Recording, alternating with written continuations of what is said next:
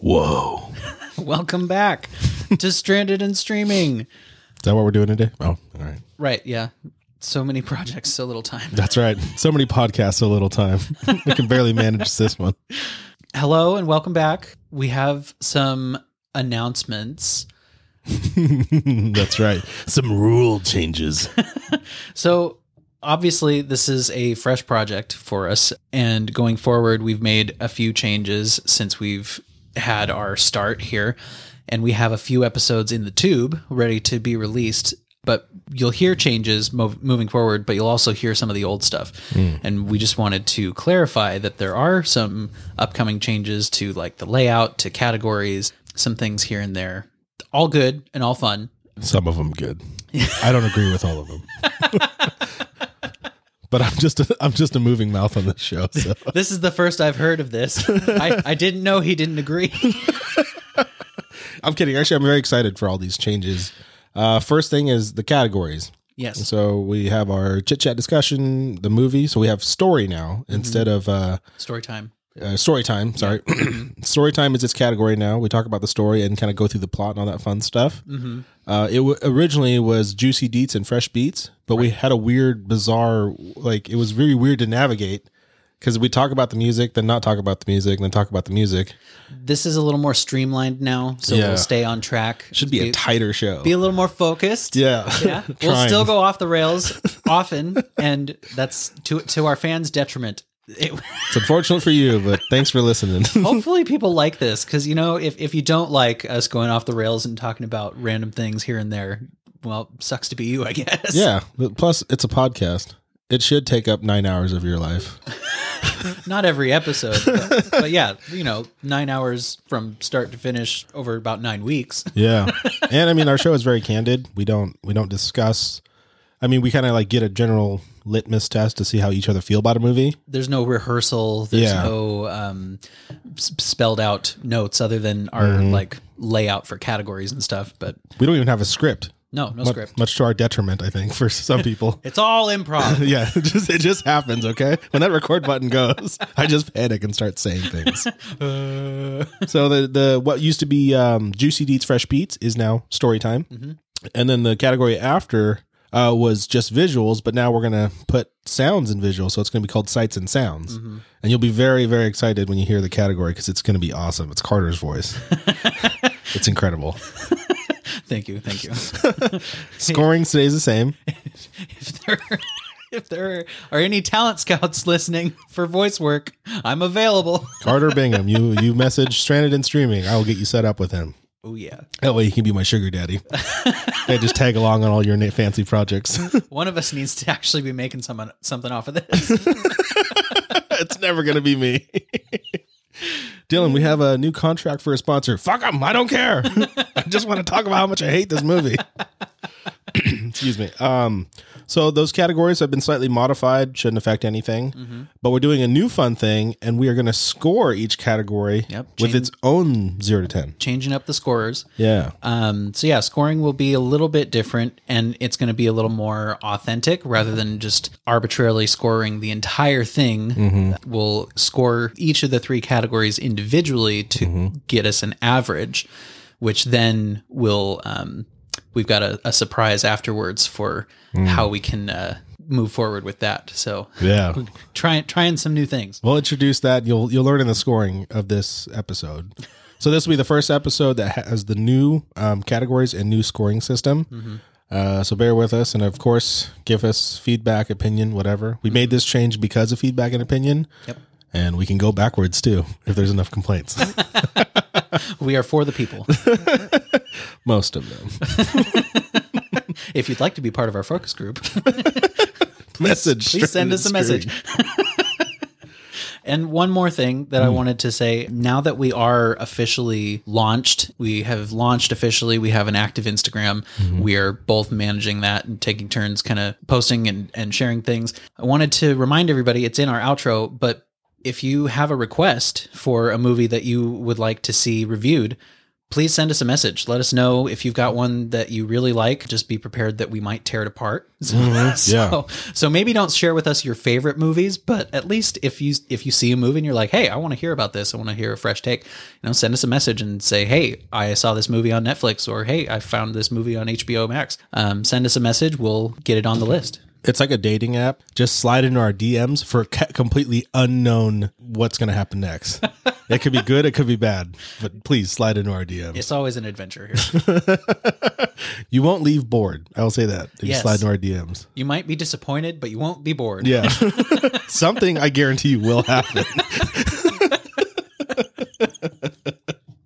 Anyway, moving on. This week's episode is Matrix Resurrections. the brand new film from Warner Brothers on HBO Max. It is streaming until January 21st. We mentioned in a yet to be released episode, but previously recorded episode for the first Matrix movie, that we would want to um, get ahead of this and review this so that we could actually put this out before it's it leaves HBO Max, which unfortunately, which we, we we did not get on that with Dune. We don't know how to schedule. That's If you're going to be a guest in the show, it's going to be mayhem. but so anyway, we are starting a series on the Matrix and the original Matrix trilogy, kicking it off here with the Matrix Resurrections. Yeah, and I, I think it's worth to launch this, do this episode, and launch it 1st just because it's like, hey, you got to see the show in time. But hey, for some people, this is the first time they're walking into the Matrix, and they may have not seen the last three films, or or even interested. They just want to get in on this and see what's going on. Right. And it's heavily accessible at this point, right now. Yeah. At least the original trilogy is. Those are sticking around on HBO, on HBO for a while, as Yeah. far as we know. Maybe forever, because Warner Brother owns it. Yeah, yeah, it could be. But yeah, you have until January 21st to watch Resurrections. If you haven't seen the original trilogy, go watch that before you watch this one, just for the linear and storytelling aspect of it. But yeah, wi- without further ado, let's uh, share a synopsis. That's gonna be you, sweetheart. Okay. okay, here we go. Synopsis Return to a world of two realities one, everyday life, the other, what lies behind it. To find out if his reality is a construct, to truly know himself, Mr. Anderson will have to choose to follow the white rabbit once more. Dum dum dum. So, before our spoiler warning, obviously we like to share whether or not this is a must see. Dylan, would you like to share? um, the first Matrix episode, the reviewing the original movie that started this all, has not been aired yet. It should be soon if I can get our scheduling figured out, which I won't. Um, once you hear that without big spoilers, but I'm a huge, huge fan of the Matrix series. I just I loved it. I sound like every other Matrix fanboy. You know, oh, it changed my life, blah blah blah. It kind of, it did. It made me really analyze things more, e- even in storytelling. Not just if the life is real or not. It's not just that. It's storytelling, um, pacing. That being said, I was looking forward to this. I wasn't at first, and then I was because they were like, "We're redoing, like we're launching another Matrix," and I'm like, "Oh God!" Like, here we go. Like everything, there's nothing new anymore. It's just all reboots or rehashes. Yeah, I agree. It kind of came out of nowhere. The announcement last year that they were making this movie, Mm-hmm. Yeah. Mm-hmm. and and at first I was like, "What?" but then I I did get excited. I thought it was a cool new idea to um, see a continuation on the series. as time went on, the more trailers were released, and uh, you know, so the hype machine got me involved, and I was sucked up on that wagon. I was like, oh my god! So literally weeks away, I already looked at the, I marked it on my calendar. I was like, it's coming out that night. Like I'm gonna watch it at home, and and if- if you know if a movie's really good, I will want to see it at home and go to the theater and pay good money and food to sit down with strangers. And maybe get sick so I can see this movie. I'm willing to risk it all. There's there's a risk in everything now. That's right. it's, it's it's risky just talking to people. Who would have thought? It's not worth the risk. I think it's don't don't go to the theater to see this. if you have HBO Max, Yeah, watch it at home. It I I would say it's worth the watch if you already have access to it. yeah, It's very cool. I mean, a lot of this was this this whole project was inspired by the fact that we have so many streaming services now and HBO Max doing what they've been doing for the last year, releasing movies together with the theatrical release and on HBO Max has been really cool. So yeah, if you have access to it, it's worth a watch. And if you're a fan of the series, it's worth a watch just to see the continuation. But I agree, it's not a go pay money to see it or, Yeah. or don't go pay extra money to see it. Wait until you either have access to stream it or if you have HBO Max already, go ahead and stream it. And if you're a person that doesn't have HBO Max and you're like, hey, should I subscribe just to see this? If there's a free trial, sure. but if there's not a free trial and it's just pay now to get access, I mean, it's fourteen ninety nine, but even then, There's a um, lot of other good reasons to get HBO Max, but I don't know if The Matrix Resurrections Yeah. is one of those reasons. I I'd pay the money to watch Game of Thrones, the first seven seasons. Mm-hmm. I mean, do that. But I'm not going to say Matrix uh, Resurrections is the one to tip you over the board. Mm-hmm. Um, I I walked away, I don't know, f- soured, I guess. and if you want to know more, then you'll stick with us here. Right. And something that I I mean my personal convictions here with movies, I try to go see movies without looking up any facts about it, no reviews, no uh, opinions. So really if you don't listen to our opinion and you want to go see it, I have no qualms about that. You should definitely do what you want to do. Yeah. um because that's what i do i i don't listen to other reviews before going to see a movie but yeah i mean if you do care about our opinion that's that's the grain of salt to take this with so, Yeah. That's really good, actually. I, I like that, and and I try to do the same thing. Yeah. I'll walk into a movie just sight unseen and be like, "Let's see what the hell's going on here." right And then, you know, the tra- traumatic look on my face as I walk out. Why did I do that to myself? I should have listened to a review first. Right. If only there was a podcast that talked about this stuff. oh if only A re- refreshing transition. all right so let's get into the spoiler warning spoiler warning so obviously from here on out spoilers are ahead if you haven't seen it and you want to before spoilers ruin it for you take a hike and come back later You've been warned. Everything that happens after this is your fault. Complimentary pause. Okay. Story time. new category That's right. Now we're in the story. Achievement unlocked. Is that what the sound sounds? I don't know. uh, what do we got? So we, the Matrix uh, Resurrections, right? It's yes. been 20 years since the Matrix series stopped. Nearly, yeah. Yeah, it ended pretty much, and it ended on a a, a pretty decent note, I'd say. Uh, being a fan of the original trilogy, but I felt like the first one was really strong, and two and three were uh, decently strong, but they they lacked some magic of the first. And going into this one, I was like, okay. I mean, like, I didn't look at reviews, didn't look at anything. Just mighty chuffed to see it come on, you know, ready to access. And I mean, I, I like turned on the surround sound and I sat down. I made sure I had dinner. I was showered. I was like ready to do this. Ooh. Yeah, it was a religious sit down moment for me. Man, I made sure like like all my emails were answered. Do not disturb was on. I'm gonna watch this movie. Not even No interruptions. no interruptions. Nothing will get between me and this movie besides my bladder. That's it. And my bladder got between me and the movie like twice. That's been happening to me a lot more lately too. Uh, such is age, huh? Uh-huh. Oh my God, Carter! It's only downhill from here. I know. Uh, so we we come back to the Matrix, right? Exact same opening as the first movie. Yeah, for at least the first couple of minutes it, it's almost like a mirror image. Yep. It's very very nostalgic feel to it, very familiar. and it's intentional. It, it is intentional to feel that way. Right. The police, uh, they they show the the SWAT team kind of moving through, and it shows a reflection of them from the water shooting upwards too. Lot lot of reflections, tons like purposefully. Mm-hmm. Mirrors, windows, yeah. Mm-hmm. Yeah, that's very intentional. I thought it was interesting. You could tell that it was like the same sequence Mm-hmm. or the opening scene or whatever. Yeah, but you could also tell that it's updated. Like Yeah. the SWAT team definitely looks like modern. The all the guns they're using, modern. yeah, Um, the agents look different. The cars look different. Like all of it looks updated, Yeah. but it is mirroring the opening scene of the first movie. in the first movie, it was just um, like beat cops coming into the room with uh, our introduction to Trinity sitting at the computer. But now it's like a fully geared SWAT team, right? Like Right. whole new era. and everything unfolds but you hear this the narr- uh, not a narration but you're hearing this experience through a new character brand new for this movie Bugs.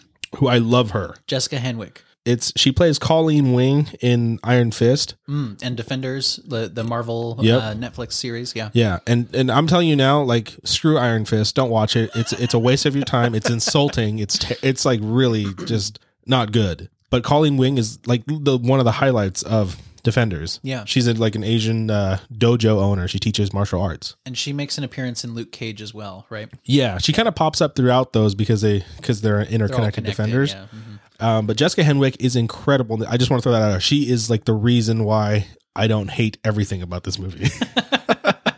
She's also the uh, one of the first female X-wing pilots.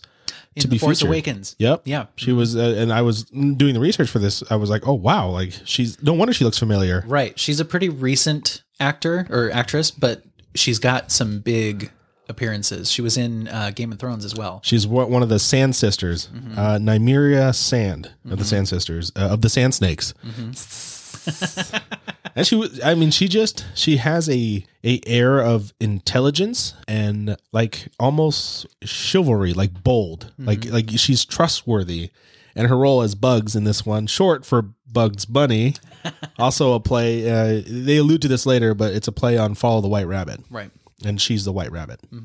So you're hearing this through Bugs. She's talking to the crew on her ship. She's exploring this whole kind of we're, we're all kind of thrown into this. She's she's us the viewer is kind of like in her shoes too. We're trying to figure out what the hell's going on. And she's like hiding in the shadows, like looking behind walls and stuff, like watching this opening sequence happening.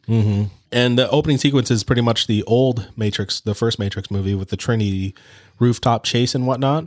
But again, it's modified in a way. But she does make a statement. They're like, whoa, this is not how the story, because everyone knows the story. So the characters in this movie are self aware of the original Matrix trilogy. Right. They all know the story. And what's happening in front of them right now is not the same. And she Mm-hmm. even states it. She goes, maybe this isn't the story we think it is Mm-hmm.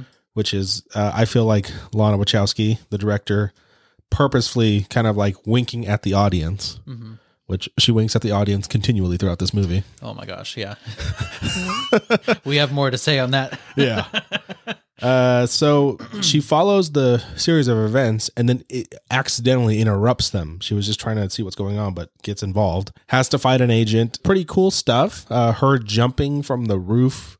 The transition down, that was like kind of the build up of the hype moment because I you saw it in the trailers. Right. So I'm like, oh man, because when you say you think Matrix, you think some really just crazy industry changing uh, stunt coordination and CGI. Because you, s- you see it in the trailer, so you go, oh wow, that's really cool. Like I cannot wait to see what they give me like here soon. You know, for the next two hours. Right. Yeah, they're they're aware of the original story and what had happened in the past and they're kind of comparing this sequence that's happening to what they know to be true.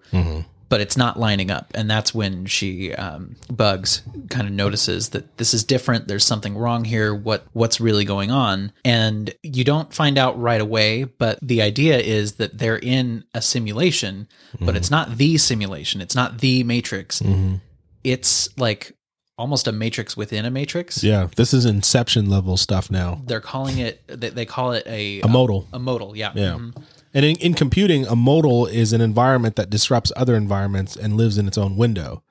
So if you imagine a um, a browser pop up back in the early 2000s when you're browsing and it's like ding and it pops up and you can't you can't do anything outside of either accepting or closing that window, which is like very stressful. I'm glad technology has moved beyond that without disruptive uh, notifications Right. but that's what a, a modal in, in computing technically is but in this movie it's in a weird way the modal is an environment within an environment and we learn that it's not actually about trinity's escape from the matrix it's well spoilers is thomas anderson building this whole environment to train an ai algorithm for some reason of morpheus Right. which is uh, one- the introduction of the, the morpheus Right. who's an agent at the time Played by Yahya, if I'm pronouncing that right. Yahya Abdul Mateen the second. yeah That was really interesting and really kind of threw me for a loop. Like I knew from the trailers and from like um, introductory information or whatever that Morpheus was not going to be Lawrence Fishburne Yeah. and he wasn't going to be exactly the same character. but I had no idea like what this new guy as Morpheus was or what was really going to happen. Mm-hmm. He's a agent from this modal that was previously like programmed to be part of the whole agent construct Mm-hmm. and he meets up with Bugs, and it turns out he's like seen the inconsistencies in the Matrix, and Mhm. he's trying to figure out what's real and what's not, and he realizes that he's part of a program. And then Bugs shows him who Morpheus was, Mm-hmm. and it's almost like he kind of adopts the persona of Morpheus. Yeah. Morpheus adopted this persona Uh-huh. and now he- this former agent has become a version of Morpheus, but he can't be a person. You know, he lives in the Matrix. And he's an AI system, really, but Right. he's gained sentience, right? Mhm. Artificial, like this is like the steps of artificial intelligence. right. It's almost like parts of the Matrix are evolving, Mm-hmm. which is just a strange concept in and of itself, but it's familiar. It's part of the universe. So Yeah. it makes sense. But then we cut to, after, after that intro, Mhm. we cut to Thomas Anderson. Mm, Oh, I- I guess technically before that, Bugs, Jessica Henwick's character, Mhm. extracts the AI. Right. Yeah. She extracts Morpheus, Morpheus 2.0 out of the modal and out of the matrix itself. right. So just to give context to that, they're they're out in the real world, which they explain how he can exist in the real world later too. A Mm-hmm. lot of um, mental gymnastics to get through. Right. Uh, but yes, you're right. Now we're at uh, Thomas Anderson. hmm And he is a game designer, game developer, Mm-hmm. works for Deus Machina, Mm-hmm. which in Latin Yeah. is God Machine. Uh, man in the man in it can be interpreted as man in the machine or God in the machine. Right. Uh, but in in ancient uh, old ye old plays, the writing was so and writing wasn't as strong back then it is as it is now, I guess, because we we have logic. We try to form like a thoughtful reason why characters go through things. Mhm. But imagine olden day plays going to the theater and just seeing shit unfold in front of you, mayhem and destruction, and then like a man literally shows up in a machine, which is usually like a uh, like a platform that extends from the ceiling. They always play God or some larger entity, and they just wipe away everything or just reset the plot. Mhm. So I think going to the play back in the day was a really terrible experience storytelling wise. it's like, oh, uh, he's dead, she's dead, and uh, the war is won by the bad guys, and then just baby Jesus comes out from the ceiling, and then everything changes. Mhm. Everything's okay again. The good guys have won. Thank you for coming, and they kick everybody out of the theater. So, but that's what Deus uh, Machina means. Mhm. Which I thought was an interesting reference because the um, program company that, or the computer company or whatever that, that Neo Anderson worked for Metacortex. Yeah, metacortex. The same kind of reference, like brain, brain parts, and machine thinking. And, Computing, Uh-huh. yeah, yeah, I it's all, thought- all I thought very that was themed. really interesting. So that was kind of cool. You find out as the story continues, he's being harped on by his boss. Mm-hmm. Um, he's like trying to manage this game, which turns out the game that he made or that the company made that he helped create was The Matrix, and it's Yep. based off of the first three movies. Yeah, So the, it's- the it's just- original trilogy. Yeah, it's just and it's even like blatantly obvious. It's called The Matrix. Mm-hmm. It's I thought that was really strange how that was part of the movie, part of the story, and I'm not sure that was the right direction to go with that. Like it made Hmm. sense, but at the same time it's like that's really obvious. Like Yeah. the storytelling doesn't leave a stone unturned. Yeah, Like it's right there in front of your face. Yeah, it, I thought that was really strange. I liked the concept that the original trilogy was like acknowledged in the world blatantly as it's a video game. Mm-hmm. They didn't explore it more than that though, which what was I found upsetting because it's like this movie actually opens up really strong. You have this like, oh, what's real and what's not as a viewer. You're like, hey, is what I'm seeing real or is this in the matrix or like take me on this journey, Lana? Like bring me back into the world of the matrix and make it, you know, bring I, I'm expecting I I mean, obviously I had high expectations, but I was ready for something new. I don't want to watch the first Matrix again. I can go do that with my HBO subscription or owning my I already bought it, obvi- obviously. I, I'm a person who when you're gonna go relaunch a franchise, I'm for it. Just make it new, make it fresh. Mm-hmm. Don't don't give me the same movie again. Why? Yeah, I'm not one of those people where I need to be fed the nostalgia to be satisfied. yeah, I'm willing for new concepts. So the video game thing was cool. I, I felt like, hey, that's awesome. Mhm. Uh, let's So Thomas Anderson is a video game designer. He's award winning. He's well known. Like the Matrix, uh, the game series in this universe has won like countless awards. I mean, it, it kind of mirrors the video game industry now, right? Right. Uh, God of War series, what Call, Call of Duties. Well, I guess that wasn't really, they, they don't win awards anymore per se. and there's some controversy there with Activision. I'll avoid that.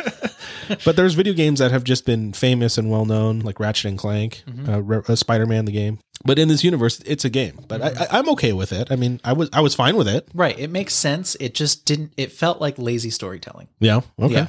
I, I feel like it could have been like the whole the whole point here that is eventually explained is that Neo is stuck in the Matrix Again. again.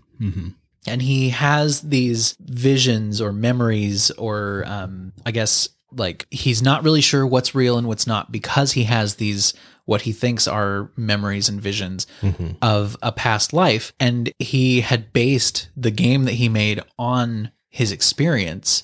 So it's like the machines were trying to confuse him into believing that he was having these delusions of grandeur for this experience that he never actually had, but that was all a dream or something. It, it it seemed really strange to be so obvious, Yeah. but to try and hold him back inside the matrix. Yeah. Like I feel like the the way he was before, where he was just a drone working for a computer software company, like that made way more sense. And if they wanted to keep him contained, wouldn't it have made more sense to have him live a more boring and hidden life rather than just obviously making a game based on his prior experience? Um, No, I, I thought that was interesting. that's a very valid thing and i guess i'll just jump to the the spoiler of the movie is that the machines after the end of the, the third movie trinity died and the neo made the whole the ending and then also sacrificed himself and died the machines recovered neo and trinity Right. and then like disgustingly rebuilt them like oh that's terrifying like, i'm like i'll just i'd rather be dead than that stuff Yeah, they essentially bring them back to life and repair their bodies. Yeah, and insert them back into the matrix. But I guess for the system to work, because Neo, like they, they, I can see it from a point of view of where the machines are like, okay, this guy obviously has lived all this stuff, and it's real to him, and it, it was real.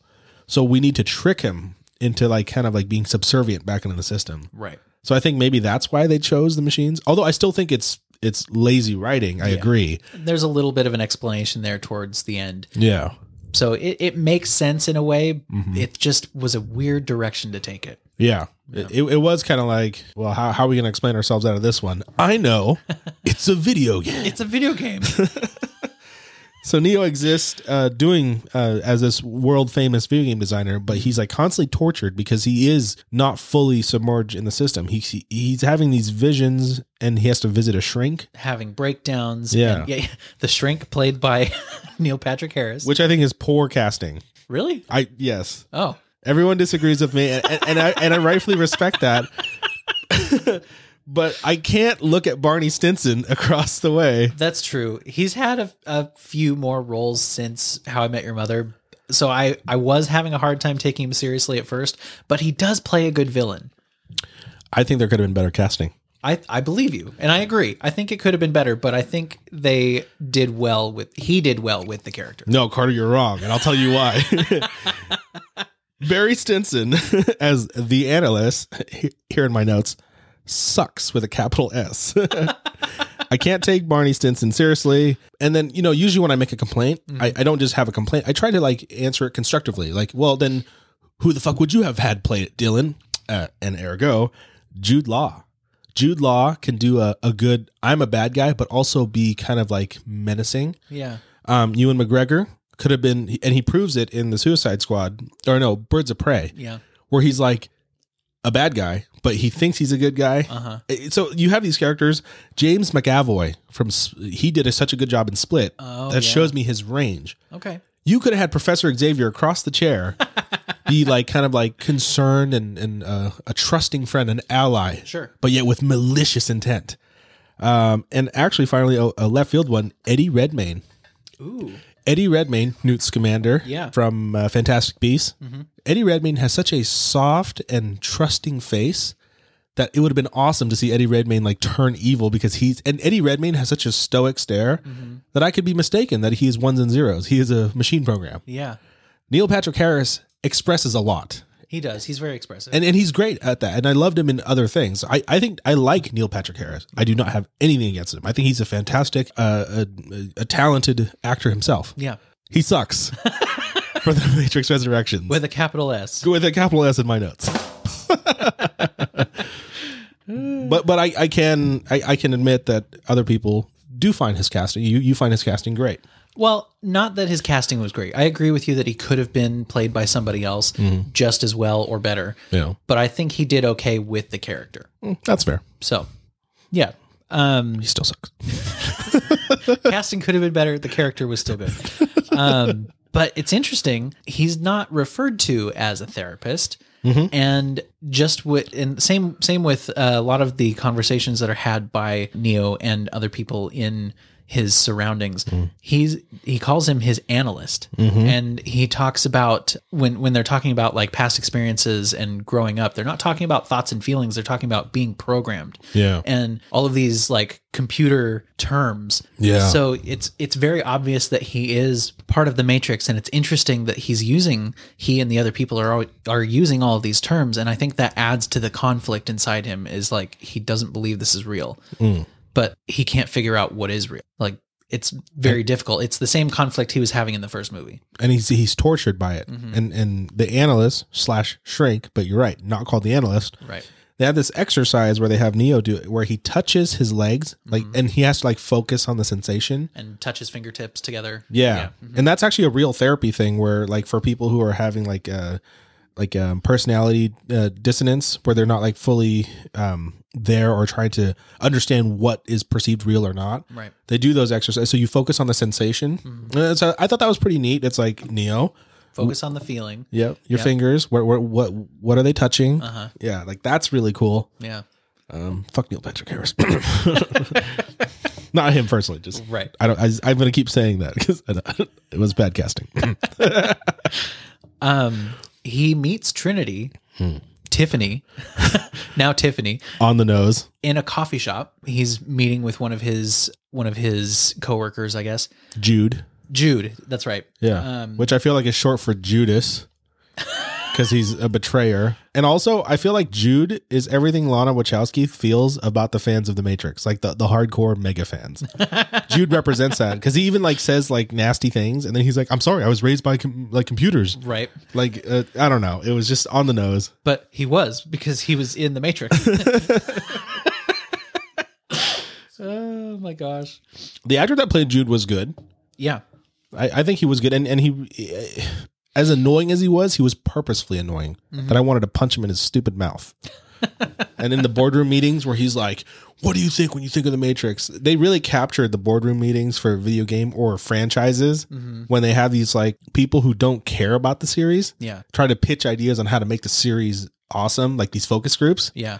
They nailed that, which I feel like is Lana. Mm-hmm. That needs to be deconstructed for sure. Before before we get to that, I have one Oh, sorry. more thing about Trinity. Yes, So she's now called Tiffany. That's her alter ego in the Matrix. Her, um, I guess, non-hacker alias, whatever. yeah, Um, her her new alias. Yeah. So she's married to a guy named Chad. And here's a little bit of trivia: the actor that plays Chad, his name is actually Chad. Chad uh, Stahelski. He's the director of the John Wick series. Oh, really? Yeah, and he was the stunt double for Keanu Reeves in the original Matrix trilogy. No way. Uh-huh. So little bits there. And here's the here's the funny thing. So in a way, him playing Neo as a stunt double, Yeah. Trinity's married to Neo. Right. Like it's all it's because it's a lot of like mirror effects, It's all right? connected, yeah. Uh-huh. um, you, you actually there's another thing is Neo's uh, DSI digital self image, what Yeah. Uh-huh. we perceive ourselves to be. He's not. He's an old man. Yeah. So actually, in this whole world, only Neo and Trinity see each other as who they truly are. Right. Everyone else who sees Neo and Trinity don't see what we s- like. They don't see Keanu Reeves and Carrie Ann Moss. They see Right. these totally other characters.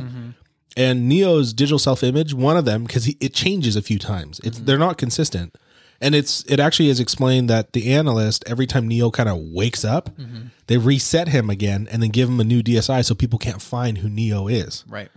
And one of his uh, DSI is uh, of Carrie Ann Moss's real life husband in the re- like in the R world. Oh, I didn't The, know the that. the bald man with like the short gray hair Yeah. and like the long beard That's Carrie Ann Moss's husband's actual real life image Oh, that's portrayed funny. on. Yeah, so it's like they they play the Lana played these games with us Mm-hmm. uh, with the reflections. You catch a glimpse of Trinity's reflection, but I don't know who she is, and I couldn't find out. But in the coffee scene, Yeah. in the in, I love the coffee place by Simulate. I have a funny thing about Simulate at the end, but it, it shows Trinity answering the phone call, and in in the table reflection, it's like a blonde woman, Yeah. which Obviously older. oh, definitely older. Yeah. And that makes sense because I didn't really understand Trinity's conversation with him, where she's like, "Oh, I I played your game, and I saw myself. I talked to my husband Chad, and I said, didn't that look like me?" And then he laughed, and I was like, "Yeah, Chad's a dick." But then I was like, "Oh shoot, He doesn't see her. He the way doesn't that see. She sees herself. yeah, he doesn't see Carrie Ann Moss the way we see her." So, anyways. Yeah, I didn't really pick up on that at first, but after realizing the whole DSI thing and the, the machines were changing his look, Mm-hmm. that was really crazy. That's interesting. That yeah, that was one of those like ooh, like you're giving me something delicious to bite on. I liked that. Right. So the next bit is he, um, Neo, Mr. Anderson, he's with the other, his coworkers, the whole team, and they talk about ma- making the Matrix 4, expanding on the game, which was mentioned by his his boss at, at, in that first scene, how Warner Brothers, their parent company, and he actually says Warner Brothers, On the nose. yeah, is saying, you know, they're going to make it with or without us, so we got to make this game and I need you to do it. You're you're the creative mind behind all this. I thought it was interesting how self-aware they were with it. But then that got me thinking and I think you had a better explanation on this, but the Wachowski sisters now, they didn't want to continue the franchise. They didn't want to continue the story. They wanted to leave it where where we ended with the third movie Yeah, 20 years ago they wanted to stop right there. and they really do I'm I'm surprised honestly at how many jabs they got in at Warner Brothers throughout the movie and it still was released with all of those things in the movie. You know, you know why though, I think? Cuz Warner Brothers is soulless. It's like Warner Brothers is literally this soulless machine. Like Warner Brothers is the Matrix. Like Yeah. like you know what? Here here you go Lana, I'll give you this one. Warner Brothers is cuz literally they've they've destroyed the DC universe in, in a way like instead of doing something unique, they looked at Disney Mm-hmm. like literally disney what disney's doing with the mcu whether you like that or not they are doing a genius job because they're they're getting people who are enthused and love what they're doing and then pumping it out paying them well and asking a lot of money from us Mm-hmm. but i'm willing to give you that money because you made a product warner brothers said oh look at how successful marvel is and instead of thinking hmm they're putting people who are passionate that love this stuff even without the money they don't think that they just they took a focus group and said made a list of oh th- what are the things that disney are succeeding and they took that list and then just made that their agenda and that's why dc not dc the comics but the dc franchise that what warner brothers is doing The cinematic universe. yeah, is shit. and so I can see why they released this because they're like, oh, well, that's what the Wachowskis do. They're very on the nose. Fuck it. If they talk shit about us, whatever. As long as this movie prints money, Right. we're fine. I feel like Warner Brothers still makes good movies and there are still some good examples of Yes. of some some things out there that have been done well. Mm-hmm. But yes, I think you've got it right there because they're looking at the model that Disney is using to create real cinematic gold. Mhm. And Warner Brothers has become greedy and sloppy Mhm. and is just going after it. It's like a tortoise and the hare situation where they're in the same race, they're trying to make good movies, and Marvel, uh, not Marvel specifically, but Disney and all of their properties, they're all going slow and steady. They're doing their homework, they're putting in the work Yeah. and doing all their good research and all that. And, Holding things back if they need to. Yep. hmm And they have won the race because the Warner Brothers hair over here has just been taking shortcuts and trying to trip up Yeah. uh, Disney and trying to copycat their model, and it's not going well for them. I, I think literally Warner Brothers is force feeding their the directors of any like DCU. They force feed they make them sit there strapped to a, like a chair, Matrix style, right? Jack them in and then hold their eyelids open like clockwork orange type stuff and make them watch Marvel movies for 16 hours nonstop. They just piss themselves in the chair and at the end they're like, "Okay, shit us out a good movie or else." better. Yeah, do it better than them. That's how all directors for DCU is is being treated. But with how self aware this movie is, like the whole Matrix 4 creation task force Mhm. focus group thing, them sitting in a room and talking about what the Matrix is and how to build a better game and all that and how to create the sequel. Mhm. The whole movie obviously is self aware Yeah. with the whole concept of it being a game and, and all that thing. But Warner Brothers, I thought of a couple examples of movies that they've made recently that kind of fall into this same category of just being too much Mm. and too self aware. The first one that I had, which I already mentioned to you earlier, Ready Player One Yes. it was it had great potential. It, it was a great movie, and- Stunning and movie. good story. The book was amazing. I loved the book, but it took the book or it took the movie a different direction from the book, and it kind of turned into just this big Warner Brothers nostalgia callback. Yeah. So a bunch of Warner Brothers old properties and licenses they brought in, really without explanation or without really. I mean, it, it fit into the story of Ready Player One. Like everybody in this game universe that could bring the DeLorean and the Iron Giant and use them as pieces of the game or whatever. Mm-hmm. It made sense, but it felt like it was a bit much and kind of on the nose. But the other one, Space Jam New Legacy. Oh, I've not seen it, and I don't feel like I want to. I if you watch it, I, I mean you should just for context, Yeah. but it's like a it was watching a billboard. It was watching a just a, a bunch of advertisements. Just parked outside by the highway. Yeah. Like, it, it told a good story and I actually did kind of like the idea LeBron James and stuff. Yeah. the- yeah, it, and it was a similar story to the original. Nothing could top the original, really. Mhm. But it just they had a Game of Thrones world. They had all of these other various things within this Matrix esque version of the internet, Mm. and it was so overdone and Yeah. overpopulated with what was basically a Warner Brothers advertisement For It all felt their like to me. franchises. Yeah, it was just crazy. You know, it's funny how you say that because some movies do it really well. Uh, one of my favorites, Ralph Breaks the Internet. Yeah. It- and that was really well done. It just hits it. It, it- like it- it's like watching two comedians and one being fully aware of their audience Uh-huh. and giving things at just the right time and, and the chance to build and foster a relationship with the audience.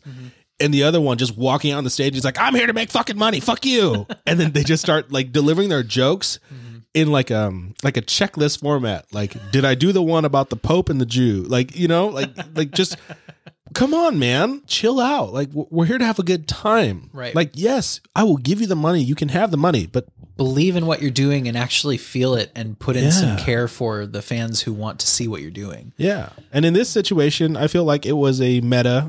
This whole movie is supposed to be very meta, which upsets me at the same time. But Neo having the conversation with his boss, who we later find out is another key player.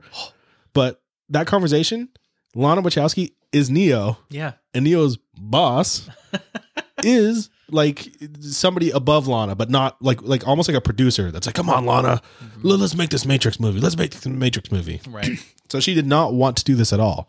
And one, um, I guess we'll discuss this at the end, but one big thing is what actually made her want to do this movie and had nothing to do with Warner Brothers. right. Uh, but, anyways, sorry to Anyway, interrupt. no, no, you're good. All of that was very relevant. So he's in this tumultuous string of day in, day out, working out, going to these meetings for creating the next game and taking his blue pills that are prescribed by the analyst. Yeah. and all of that.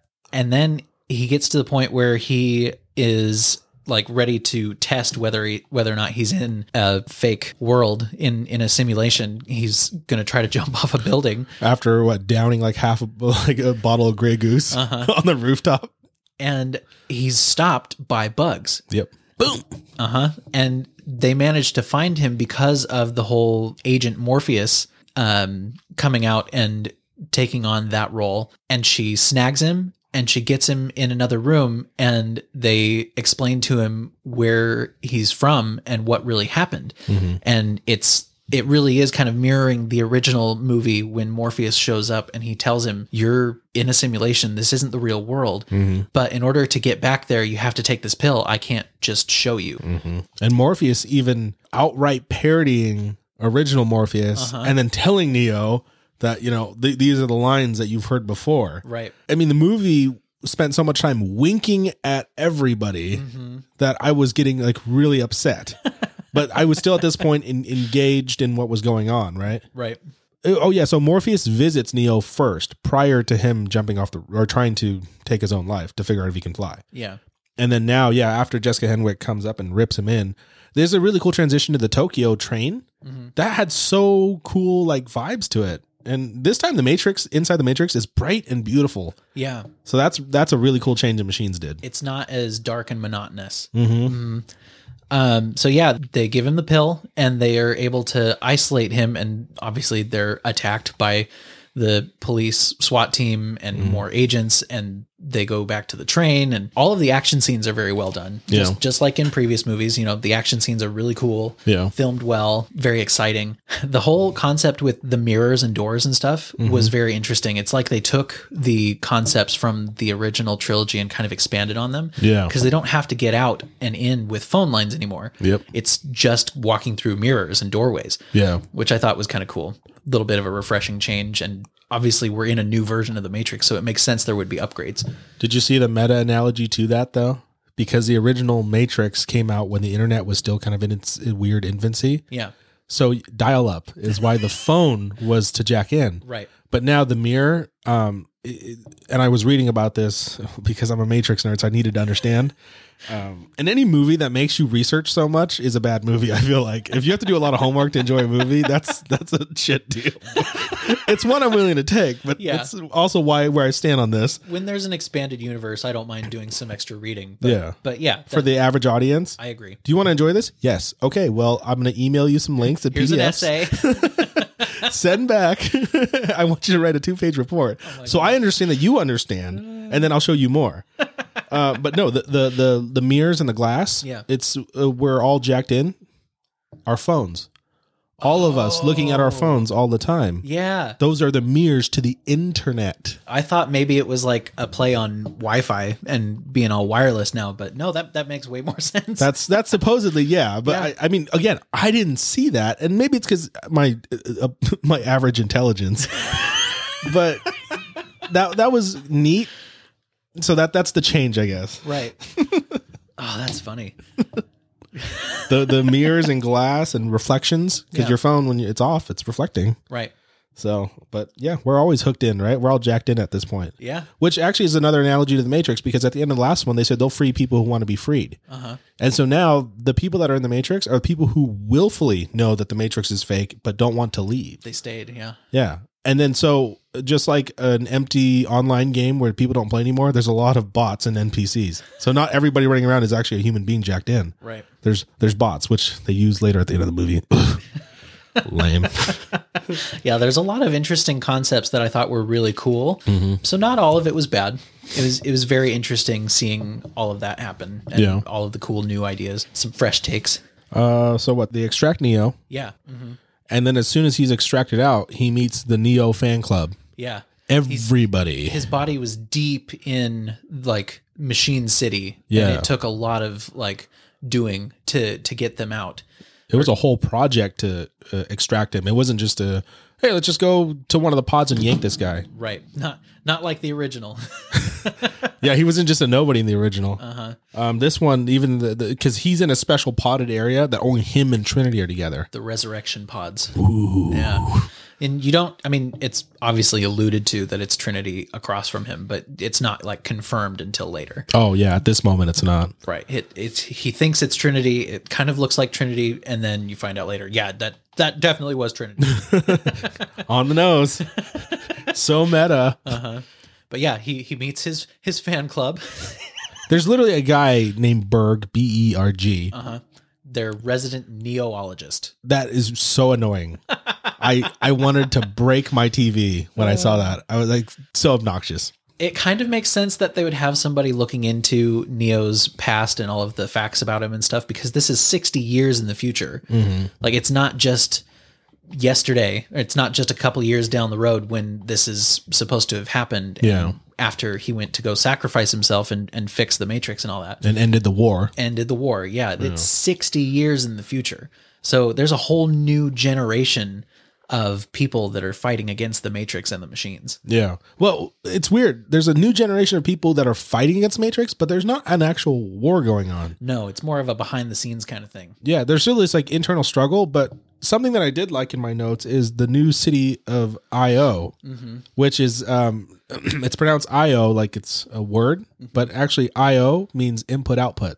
So I didn't catch that. That's good. in computers, when you um, are putting a motherboard together and plugging stuff in, there's input and output sources. So when you're searching your computer and your hard drive, Mm-hmm. outputs where the stuff's going, inputs with information to feed back. right. So that's uh, pretty cool. I, I liked IO. IO was incredible. It acknowledges a couple interesting things. Machines and hu- there's machines that have seen the war, and because they're sentient, they actually side with the humans. They come to help the humans Right. this time around. So not all machines are bad. Which that was really cool too. Super cool. It was part of getting Neo out was there were a couple of machines that helped them. yeah. So Mm-hmm. That have left the machine side of the war. IO, uh, we see Niobe again. Neo meets Yes. Niobe. That was really cool. and it's played by the same actress, Jada Pinkett Smith. Niobe's in charge of She's the general. yeah Yeah. X, what was Zion in the first movie is now IO. Yeah. and it's it's thriving. Yeah. It's really thriving. They have strawberries, dude. It's essentially like what Zion could have been had you know, give him sixty years and a more of a utopian like end of the world Yeah. post-apocalyptic they're they're thriving they're they're creating things that yeah the whole strawberries thing like they're growing gardens and they're figuring out how to um, make life better post matrix And the machines are helping them like come up with new ways of uh, surviving and living. right And I, I like that utopia image. I also like that Niobe says that she had to let go of the the hate and the fear that the old leaders had of Zion, and you can feel that the old leaders of Zion were like, "Oh, it's us. It's, it's either us or them. Right. That us or them mentality." I absolutely hate that. Like we have to understand what's going on to fix things. yeah and Niobe being that bridge of that, it was it was amazing to see IO. The the reveal of IO, I was like, oh man, this is some cool shit. Mm-hmm. I just like that the the machines and people are working together. yeah that was a very cool concept and one that was unexpected and that kind of was alluded to with the whole morpheus thing but then definitely expanded on once they actually got to io and saw all of the new new features and changes and stuff since neo had been away They gave us one thing that was not explored well, but was super interesting that I feel like I'd, I'd watch in a miniseries. The machines, after freeing, because the original Matrix, where they freed people wanted to be free, could be free. right Some chose to stay, but a lot chose to leave. It left the machines at a energy deficiency. yeah So it caused an actual internal war, machines versus machines, to fight over a scarcity of power. civil war among the machines. That's that's some that's some epic stuff. Yeah. that's I. I that's the stuff that I'm looking for. That's the stuff that you make me go, oh, I didn't think about that dynamic. It would be cool to see what happened between in in those 60 years. Yeah. Yeah, but we that we, we just that was just there to kind of like, oh, hey, by the way, this happened, Yeah. and then quickly we moved on, which I feel like that's pretty freaking critical to what's going on around you. Right. So anyway, So yeah, anyway, the um Io is introduced and we meet Niobe again. And then obviously just like within the 1st or the, the trilogy, there's differing opinions on whether or not Neo is actually out there and Bugs had been trying to look for him and she snagged an opportunity to get him out against orders. this was a controversial situation. Right. So she wound up getting demoted, lost her ship, lost, Unceremoniously, dude. lost her captain status, and Neo gets locked up. You know, after hearing all of the Niobe takes him on a tour and all that, and kind of shares with him the history of what happened, and like we talked about the whole war within the machines and all that. I thought it was interesting. I, I wonder if this was the plan all along, but the whole Morpheus thing, like he he made it through the war and all that and um he afterwards was elected grand chancellor or grand councilman high high He, councilman ge- he Mm-hmm. whatever. was given a high position. yeah, he was like the leader which everybody loved that and he loved that and it was great but he just like with the the previous leaders you know he still was holding on to that prejudice against the machines and he believed that you know what neo had done could not be undone and he didn't see the coming changes with the upgrades in the matrix and the machines evolving and all that so when niobe took over that's when io happened and she kind of explained all that and then locked him up like sorry but you're we need to figure out what to do with you Here's everything you missed. You are well loved. Uh, thank you so much for providing what we got going on here. I'm putting you in jail. because I never believed in the one. Um, there's a funny thing for people who didn't know Morpheus, it's canon. After the Matrix series came out and kind of ended, there was a Matrix Online PC game, and it Mm-hmm. was like every, it was a connected online game, kind of like World of Warcraft. Oh, did Neo make the game? He did not. Oh, They just kept referring to Neo the whole time. oh man. Yeah, bummer. Oh, So so, this meta. whole thing wasn't real. Yeah, it's called like the Matrix Online, and it was just like World of Warcraft in a weird way. yeah, I never played it, but I remember hearing about it. I never played it either. I saw some screenshots and I was like, oh, I should get into it. And then I didn't have a PC strong enough. Yeah. But nowadays, like your average like la- Windows laptop can run it. but it's it's been offline for like a, many years now. Yeah. But it's canon. Morpheus dies in the Matrix Online game. The only way to know that though is to play the freaking game. But he's killed by a, a AI program called the Assassin. Oh. So at some point, and it's it's supposed to be canon. So at some point, Morpheus jacked back into the Matrix to do some shit, Uh-huh. and then was unceremoniously killed. Sorry, Lawrence Fishburne, which I, I love. I love the Morpheus character. Right. So that was sad news to know. Yeah, I didn't I didn't know that, but even like when I was looking up the trivia stuff on IMDb, um it's mentioned Lawrence Fishbowl Fishbowl. wow. Oops. I'm not editing that out. I'm keeping that. Law- Lawrence Fishbowl. Lawrence Fishburne. Could you imagine? Oh, it's real quick, could you imagine a Spider-Man series where he plays Mysterio, and then like Miles Morales calls him Lawrence Fishbowl? That that would be gold. That's I want that now. I want a Oh my Lawrence gosh. Fishbowl uh, Mysterio. Oh, wow. Yeah, that Move over, Jake Gyllenhaal. As I've learned recently that I have to dislike Jake Gyllenhaal. I'm so sorry. Thank you, Jacqueline and Becca, for opening my eyes on what a scumbag Jake Gyllenhaal is. Oh man. Although I personally am still not sure of what he's done, but Yeah, story for another time. um, so Lawrence Fishburne, he told he, he was interviewed by Collider Movie News, and they asked him why he wasn't in this upcoming Matrix movie, Mm-hmm. and he told them that someone would have to ask Lana Wachowski because he didn't have an answer for that. So Oh. I wonder if it's just like I didn't know about the whole Matrix game thing. Mm-hmm. I mean, I knew of the game, but I didn't know that his character canonically was Killed off, Yeah. yeah.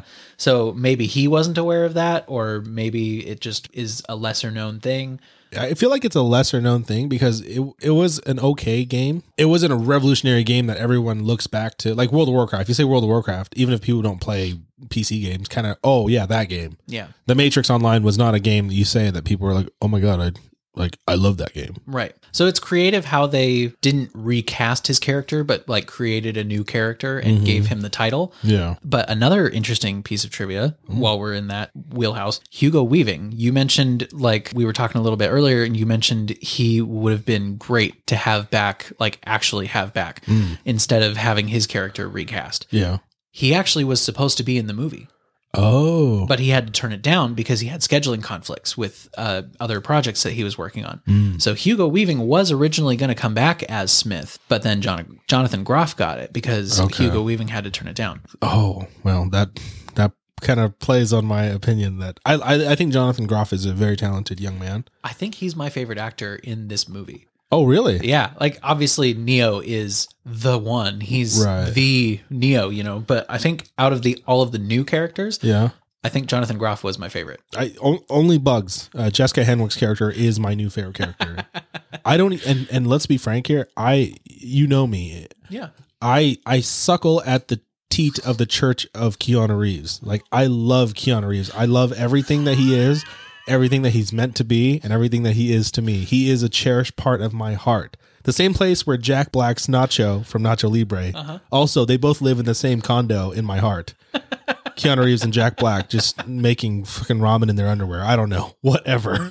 But I did not care for Neo in this movie. Okay. And and it's not Keanu Reeves' fault. yeah, I think the peak moment of Keanu Reeves in this movie for me, and I will forever emblazon this in the back of my mind. My favorite shot of Keanu Reeves in this movie is him sitting in his bathtub and there's a rubber duck on his head. that is the most beautifully shot scene in this movie that relates to Keanu Reeves. I did like that. That is that is me. That is that is me. That is how I feel a lot of my days. when when you're sitting sitting in your tub bathing wondering what is the meaning of life is this even real am i just in some simulation let's put a rubber duck on my head just because life's pointless Yep. Yep. That's it. That's me. And I don't even take baths. I just shower. I literally have not sat in a bathtub l- submerged in water in 30 years. i'll have to try that because i would imagine the difficulty is a little bit upped when you're showering and trying to balance a rubber Yeah. duck on your head Yeah. I guess he, he metaphorically that represents me Yeah. inside. that's funny Uh oh, okay, so they're in IO. yep Uh Neo is has been locked up imprisoned. yep Um, which at first I was like, God, what is Niobe's problem? Like, this Uh-huh. is the one. But as the movie ends, I kind of get where Niobe's coming from because Mm-hmm. shit's kind of going okay. yeah Things are not, we're not in this fight for survival. they don't really need yeah they, there's not a war happening they don't need the one they don't Mm-hmm. need a savior they don't need um, this grand solution but neo's not in it for any of those big grand things he just wants to go get trinity Got to get your girl. so bugs steals her shit back and busts him out and it's luckily that Morpheus is now like an AI program, which I explained how the AI can live in our world right by like nano machines or this. like magnetic beads Yeah. that are like ai controlled and they form this shape of a human yeah Which you, you say magnetic beads. I like that because imagine driving a taxi around with one of those bead um uh things, like you know, like, like the bamboo beads like Yeah. the seat cover yeah, the, the ones that like kind of like help relax your back, but actually Okay. hurt like hell. sure Imagine just driving a taxi around all day, but then your AI friend just is the beads and talks to you all day. That would be a fun job for at least four months. oh my gosh yeah If you ever become a taxi driver, I will be your beads. and I say that whether you like it or not. So Okay. that's more of a threat than like a friendly gesture. Oh wow. Okay. Yeah, that works. Anyways, So note to self, don't get a taxi. don't get a job driving a taxi. so they get busted out, they go back up and broadcast back into the Matrix to try and find Trinity and try to convince her, just like Neo was convinced all those years ago, that she is in a simulation and she needs to unplug. And that kind of uh, initiates the final act of the movie and the um, the the conflict resolution. Um, Agent Smith is brought back to yep. his business partner, Smith, is Agent Smith, but in a new look, right? Right. Which is your actor. Uh, Jonathan Groff. there you go. Yeah. Which you really love. You really enjoyed this. You so is it just the performance or the performance, the the fresh take on the character. I'm a I'm a Jonathan Groff fan anyway. okay? So there's some like personal joy seeing it. Okay. Yeah, I thought it was cool. I I really liked him in Hamilton uh, Oh, okay. Yeah, he was very good in as it. King George. Yeah. Yeah. Um. Hilarious as King George. Also, he's the voice of Kristoff from uh, Frozen. Oh, no way. Yeah. He's he's Kristoff? Yeah. Oh my gosh. Uh huh. Okay, yeah. I, I now I understand why I like him, but then I hate him in this movie. but it's it's just because I'm so and you know what? Maybe it's because I'm stuck in my ways. That Agent Smith needs to be this robot of doom. Mm-hmm. And he's not he's very he's a very lively, friendly A guy. little more charismatic. Yeah. I I wouldn't join QAnon for him, but I mean he would convince me of a lot of things. Well, and I have a, an idea of that. So you mentioned like Neil Patrick Harris was too too expressive, Mm-hmm. and now you're saying Jonathan Groff is a little too enthusiastic and Mm-hmm. too charismatic. The Matrix has evolved. Yeah. They're not just robots anymore. They're not like in this linear programming. They've I, I think that's part of it. I think they wanted somebody more expressive because it's not Oh, it's not the purposely? past. Yeah, it's a new version of the Matrix. Okay. So maybe that was part of it. And this is all the analyst is doing, as Right. we learn. He's the one that makes the call shots on who's what. Right. Uh, I, I could buy that. Yeah. No, that's that's a very that's that's uh, the, the path logic of that makes sense. I, I can see that. Yeah. I still think machines don't really have a reason to make the Matrix better, Well, no. but it did explain why that they did it this way Right. uh, here soon. That's that's my theory anyway. I like it. And then they so they go back into the matrix. Hmm. They uh, get dropped into this abandoned warehouse, trying to get close to where Trinity is, and then shows up the Merovingian. the exiles from the previous iteration of the Matrix. Yeah, Matrix Reloaded. So the, during the big wipe or the big rebuilding of the Matrix, these guys somehow survived.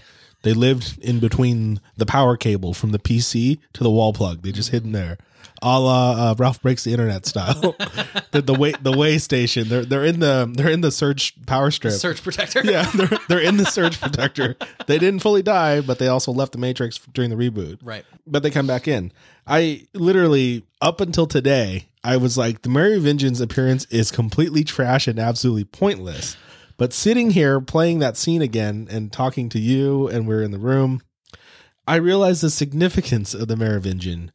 This Matrix movie was supposed to like be good and be awesome. The Merovingian appearing and then just talk shit talking the whole time and directing things and saying what things shouldn't be and being very meta.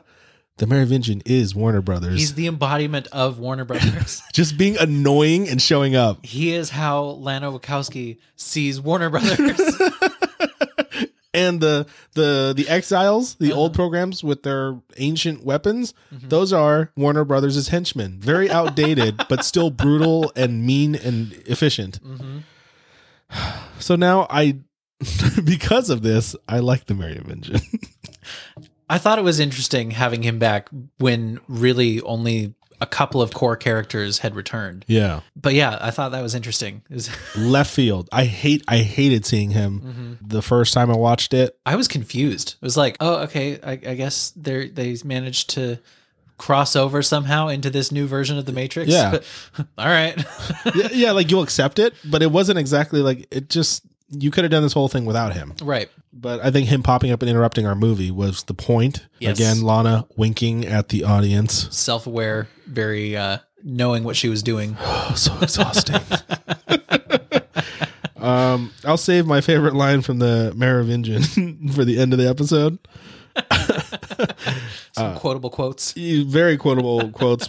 I will say that um, his line of "We had grace, we had style, we had conversation," not mocking. mimicking texting. Yes, he's he's upset that the world has gone to texting. Uh-huh. That's fun, and and I quote: "You gave us face Zucker suck." I have a huge hatred of Mark Zuckerberg and Facebook as an entity in its own.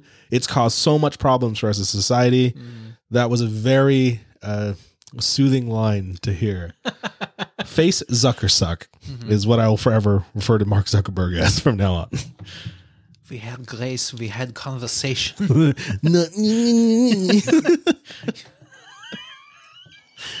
See, he's so bad, he's good.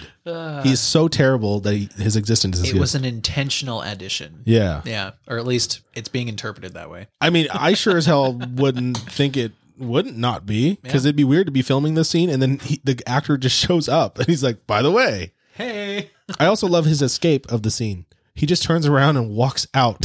right. he doesn't evaporate. All his henchmen have been defeated. Just bye, guys. No smoke bombs, no fancy digital like fading out or zipping away. He Right. just turns around and exits the stage. Perfect.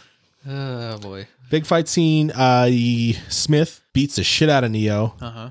uh, but then Neo, which is this annoys the hell out of me too. Neo constantly like he has none of his skills from before. They explain this, but it's just really boring to watch the fight scenes with Neo. It's like he has it. Okay, so it, when you move from an old game into a new game, and it's supposed to be a continuation, and my specific example here is Destiny. Mm. From Destiny One to Destiny 2 Mhm. you you're the same character you ported in your character but you've got new abilities that you're supposed to unlock it's like he's starting over with a new skill tree Yeah, so he had all of his previous abilities he could fly he could bend the matrix to his will all that stuff Mm-hmm. and in this movie it's like he has started a new campaign yeah. and his skill tree is set back to zero and all he can do is stop bullets Mm-hmm. and create these force fields to push enemies away Yeah, I, that's, so the good. only two things he can do now. Wh- What's the, where's the rest of your powers?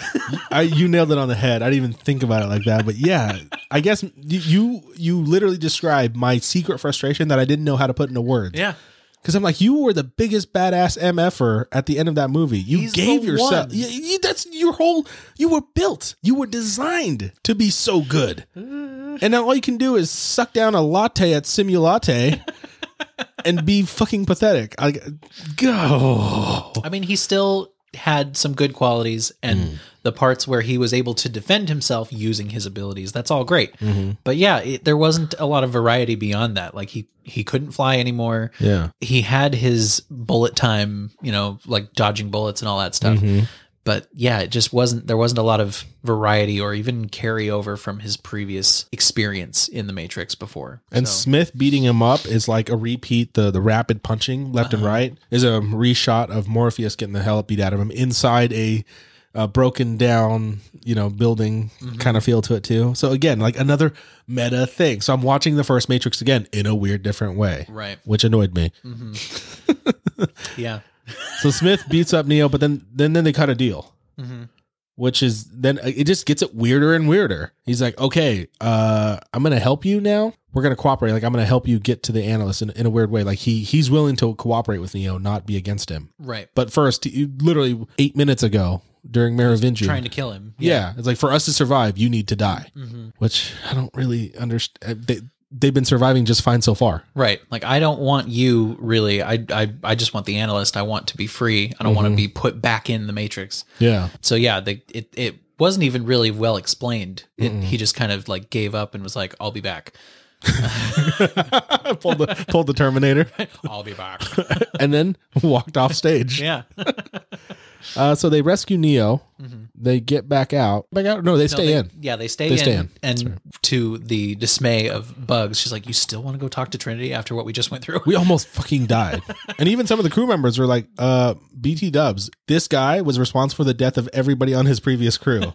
Which you tell me that shit. I'm gonna be I don't care if it's Jesus. Like if it's baby Jesus. And then someone's like, hey, by the way, the baby Jesus guy at the end of all this, uh, last time, everybody died. And then they hung him on a cross. I'd be like, ooh, man, I I feel for the man, but I don't know if I want to do that. uh, Hard sell. yeah. Do you like that analogy? Uh, it's, I always like it. My favorite thing about using Jesus' analogy, because I you were much smarter than me in that category and well versed. uh-huh. You were a youth pastor.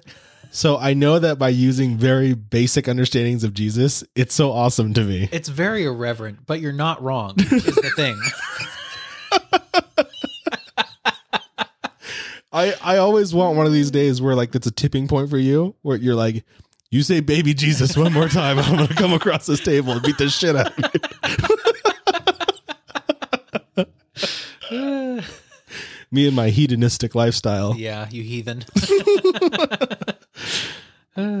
so anyway, um, yeah, they they go find Trinity, and that's when after he talks to her and tries to at first he's trying to explain, hey, so this isn't real, and he barely gets the conversation started, and then the analyst shows up Neil Patrick Harris. and does his villain monologue and tells him all about what his real plan was and how, where he really is and Yeah. the whole history of how him and Trinity were put back into the Matrix, Mm-hmm.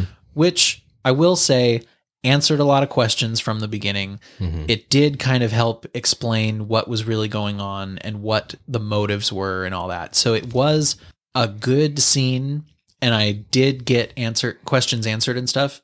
It was just kind of kind of like you were saying before like it didn't really convince me that he was this big bad villain Yeah. like he was just like explaining that you know he's just in it for productivity and he if you if you dangle a carrot and but you're poking and prodding the whole way you know productivity is is upped by so many percentages Yeah. um, and the people enjoy it. You know, all the people who stayed in the Matrix, they wanted it because they want it. Yeah. Like they didn't want to be unplugged. They don't want the choice. They just want to stay in the illusion. And they need something to drive like a purpose. Mm-hmm. Like without a purpose, we're just kind of like floating along. Right. and Neo's purpose is to constantly reconnect with Trinity. Mm-hmm. And that's what like really like Neo and Trinity are some of the biggest power sources for the machine, so I can see their value. Right. But to put them literally Next to each other. yeah, in the real world and then figuratively constantly trying to connect with each other And then they explained that Neo's code, Neo being the big bad chosen one in the first three movies, Mhm. actually wouldn't have existed without Trinity's code. Like their code combined is actually what makes the powers work. Like a symbiotic relationship, kind of. Yeah. And obviously later on, um, can I just say what Trinity is able to do? Yeah. Trinity is able to fly. Neo never gets that ability back, but Trinity is able to fly, which turns her into this like kind of like she's the meta badass of this movie, not Neo. She kind of becomes the one for this version of the Matrix. Yeah. And, and and here's the thing. I am for that. I am for you telling me that you're going to give me a reboot of a series and then just totally sweep me out. And somebody else is the, is the star. This movie still sucked at it. and I will say why because there's one movie that represents that in its pure existence and does it so well that it's beloved. Mad Max Fury Road. you thought you were going to watch Max the whole movie. You're not. Charlize Theron's character is actually the driving force Right. and it is executed so powerful that I'm happy that Max is taking actually second fiddle. Right. It's not actually Max's movie. Not at all. Ma- Max is actually in very not much It's scenes. more more of a supporting character. Yeah, Max is there to hand Charlie Stair on water. Uh-huh. That's it. The uh, Furiosa that was done well, Yeah. and I was okay with the amount of screen time that Tom Hardy. And I love me some Tom Hardy. Uh-huh. But yet this one, it's like Neo got screen time for the whole movie. Trinity then got some of her screen time, and then she turns out to be the one. Long exasperated sigh. I thought that was good though. It was it was fresh and it was cool seeing her get recognized that way and kind of turn into Neo's equal. Yeah. Yeah. Uh, so before the reveal of that, the, it goes back to that scene where we're talking about where Neil Patrick Harris. Uh, Oh yeah, that that's at the very end. His- his When bad she gets guy- her powers. yeah. So at this moment, he gives his bad guy exposition dump. He's like, blah blah blah. This is why what's going on. Blah blah. Mm-hmm. Uh, and then it, they they foster a deal with themselves, right? Mm-hmm. okay, I'm not going to rip Trinity out of this from you, but let's do this fair and square. You have to give me a chance to give her the choice and let's let her pick. Right after another conflict. That that's a little bit Ooh, later. I, I on. did miss a conflict. Well, they go they go back to Io. There's another sequence in there, but yes, the it, the analyst he's trying to tell Neo like I have to have you back Mm. because Trinity doesn't work without you, and you don't work without Trinity. You Oh, can't or- just have that's right. one or the other. and I'm if you don't come back, I'm I'll just kill gonna- her. I'm just going to kill her. And they're not able to get her out because he's created this problem. So they withdraw and retreat. Okay. That that's what- yeah, that they withdraw. They're trying to talk out their options and that's when they go back to Io to kind Okay. of figure out what to do. And Oh. and Niobe had figured out that they left, so Yeah, yeah. she sent somebody else to collect them, bring them back and all that. And that's when Seti Yes. shows up. Yep. She's the child from the end of the, or the beginning of the third Matrix. Right, when he's stuck in the train station. Yeah. And her father is a program. She's a, she's the child. She is also a program. Right. And her father, the program, I don't remember his name, but he is the one that designed the resurrection chambers for, or resurrection pods for the analyst. Okay. And when he figures out what he, what he's doing and what these are for, he knows that Neo's a good guy and he is on he's one of the machines that is kind of on the human side. He covertly sends the designs, these plans up for the resurrection pods to his daughter, Seti, and that's when she shows up to the council and Niobe and all that and they meet up and she says, "Okay, here's how we get Trinity out." Okay. I knew about this the whole time. I couldn't get in the way of your progress, but I also needed to bide my time and wait for this grand solution to happen when you finally found Neo. Mm-hmm. and she gives the whole plan for how to rescue Trinity. Yeah, I forgot she was the one of the major crux uh, and and plot Mm. motivators to the end of this movie. Uh, yeah, man, good. That's a major thing for me to miss. Right. Not really what what's the opposite of a plot hole where it's just like quickly filled. Uh, a, a a plot cement truck. A plot plug? Mm, Ooh, yeah, plug. Mm, I don't know. That could be the context could No. be, sound don't- awkward. No. anyway, Let me plug this plot. um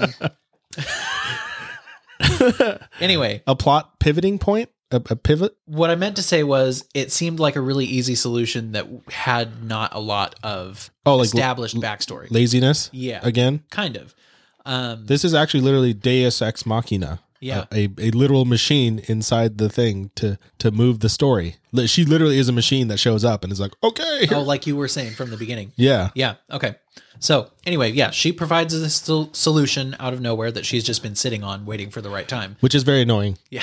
And I love the actress, and I I love her existence, and it kind of a callback to the other movie. Mm-hmm. But you're right. It's it's kind of like what you could have sent this in a text. Or you know, years ago. Yeah, this could have been an email. Like, why now when shit's about to go down? There's been people who've been wondering where Neo's been this whole time for the last 60 years. You, c- we could have like not had this Neo Club if you just would have told us some of this info.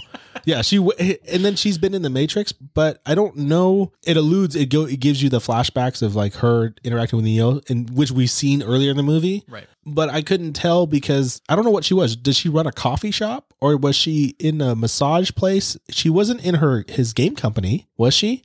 She was part of the yeah, she was covertly part of the crew that was helping design the game. Oh, so she okay. So she's inside. She was um, part of that team, but Deus she Machina. never really introduced herself. Okay, I thought she was literally like uh like the attendant at a coffee place because it, it looks like he was ordering something and she put like a book down or something. Yeah, she was there drinking coffee with him, Oh, but she was reading Alice in Wonderland. She had a book with her. okay. So she's a part of the crew. Okay. Yeah.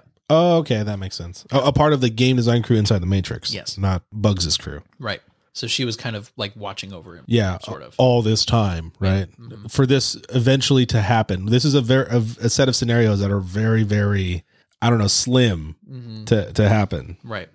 Um, so yeah, anyway, she provides everyone with this plan and then they go and initiate the plan and it's kind of like a like Mission Impossible esque man behind the curtain kind of thing because they're in the Matrix and Neo is making his deal with the analyst. That's when he tells him, Okay, I'm not just gonna give up. I have to try and talk to Trinity. Okay. And the analyst is like, well, why should I let you do that?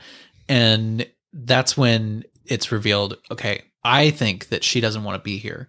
But if she does, Mm-hmm. you can have me back. Yeah. So let me try to talk to her. And here's our deal. If you let me talk to her and she decides if she likes it here, if she doesn't realize that she's in the Matrix, Hmm. I'll stay, I'll come back, you can have us both. But if she wants out, we both leave. Yeah. And, and if you don't, like he had a power play, if you don't, I'll just get unplugged here and die, Right. and you won't have your other half of your equation. So it, it was a motivating factor for the analyst to agree to the Right. deal, right? hmm And behind the scenes, they have managed to snuck in Bugs and Seti Morpheus have snuck into the tower Mm. that's holding the resurrection pods, and they're prepping to switch Trinity out of the pod Yeah. and plug her into their local network to kind of save her from from that fate. yeah. there. So so the analyst thinks that this is a fair deal between Neo Mhm. and him, but secretly they're already subverting this plan by trying to steal Trinity physically yeah. and sidejacking in because she's like she's still hooked to the Matrix, but then someone has to be a replacement. Transferring her consciousness into their ship. yeah. Okay. Mm-hmm. Okay. And so they proceed with the plan. hmm and it goes fine. Not really. Uh, well, kind Butterflies of. and rainbows. Yeah, butterfly, literal butterflies and rainbows. Uh, no, so they go. They go to the plan. It's like Trinity earlier in the movie was saying that she had these visions hmm of Neo being surrounded by police. Had the dreams. Yeah. yeah, so this is like the final showdown. She comes to. She says, "This is what I saw in my dream." Yeah. Oh no, they're not in the simulate, right? yeah, Oh, they are. so in the they simu- are, and they're Okay. surrounded by police, and the analyst is there, and Neo almost has her convinced, but then the analyst must have triggered something because her husband and kids shows up. Fucking Chad, I tell you. Uh huh, and he's got her figured out, so she starts to leave with them. Mhm. And just when she starts to hesitate, that's when he takes it too far. And Chad is like, It's time to go. Mm. Grabs her by the wrist and all that. And that's when she wakes up and realizes, Oh, you're not my husband. I'm Trinity. All right. Let me go. A convenient plot to point here. Uh huh. And the analyst even like admits to that. He's like, "All right, yeah, I took it a step too far. I shouldn't have grabbed her like that. that was my bad." Whoopsie daisy. Even machines can be wrong. Or no, a, a broken clock's right two times in a day. Yeah. But it's wrong for the rest of the time. Way to go, Neil Patrick Harris. right. so then the fight breaks out, and they're trying to keep Neo and Trinity separated because as soon as they get to each other, that's when all hell breaks loose, and they have no chance at containing them. Yeah. Um, and Smith shows up and. uh, Smith is a wild card, isn't he? Right. Yeah, Yeah. Smith shows up and he starts fighting with the analyst. And that's when he triggers the analyst triggers the lockdown Mm, and all of the bots activate. yeah. And then it's a motorcycle uh, chase scene. Mhm. Uh, Trinity's running on the bike, and Neo's on the back using his lame-o His shield, shield, powers.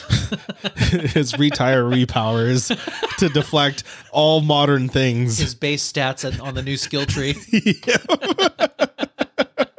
We're on our way to unlock the first chapter of the story for Neo, but um, the, the the whole bots thing I found really upsetting. Yeah. and it's because movies do this, and even Marvel to an extent. They always have like kind of like uh, mindless throwaway. Uh, the fight where was it Civil War was it before Endgame. Infinity War.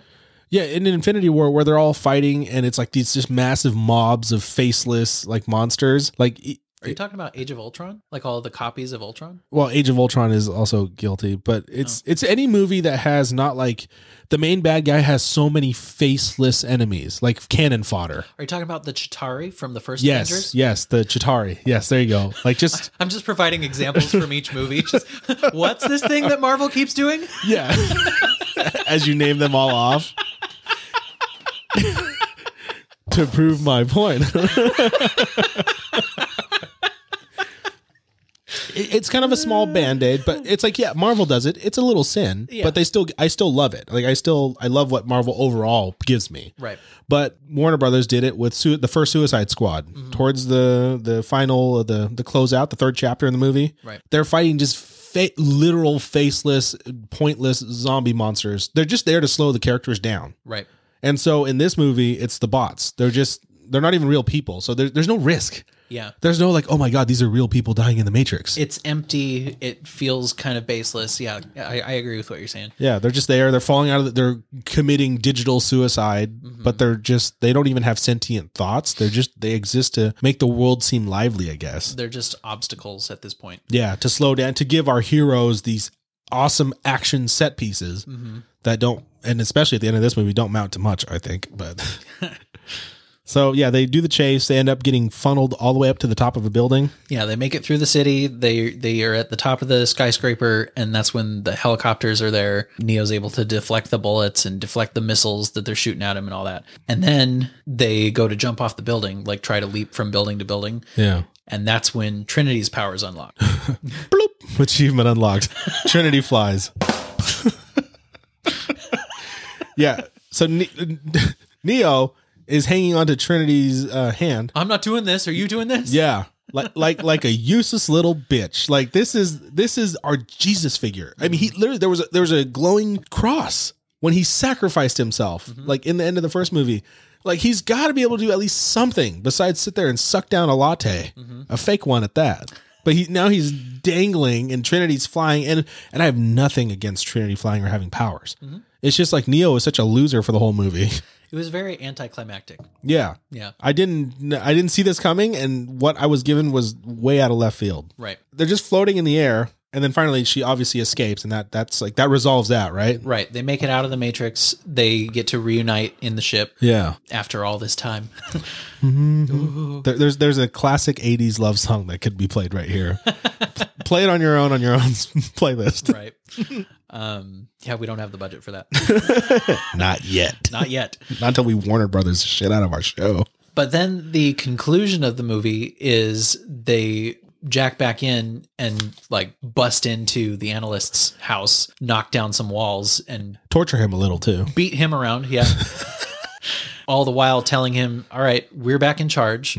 And obviously, you're still here. They haven't shut you down. So we're going to make some changes. Yeah. And you're not going to do anything about it. And yeah, they just beat him up and say, we're going to paint the sky with rainbows and, and stars. And, Literally.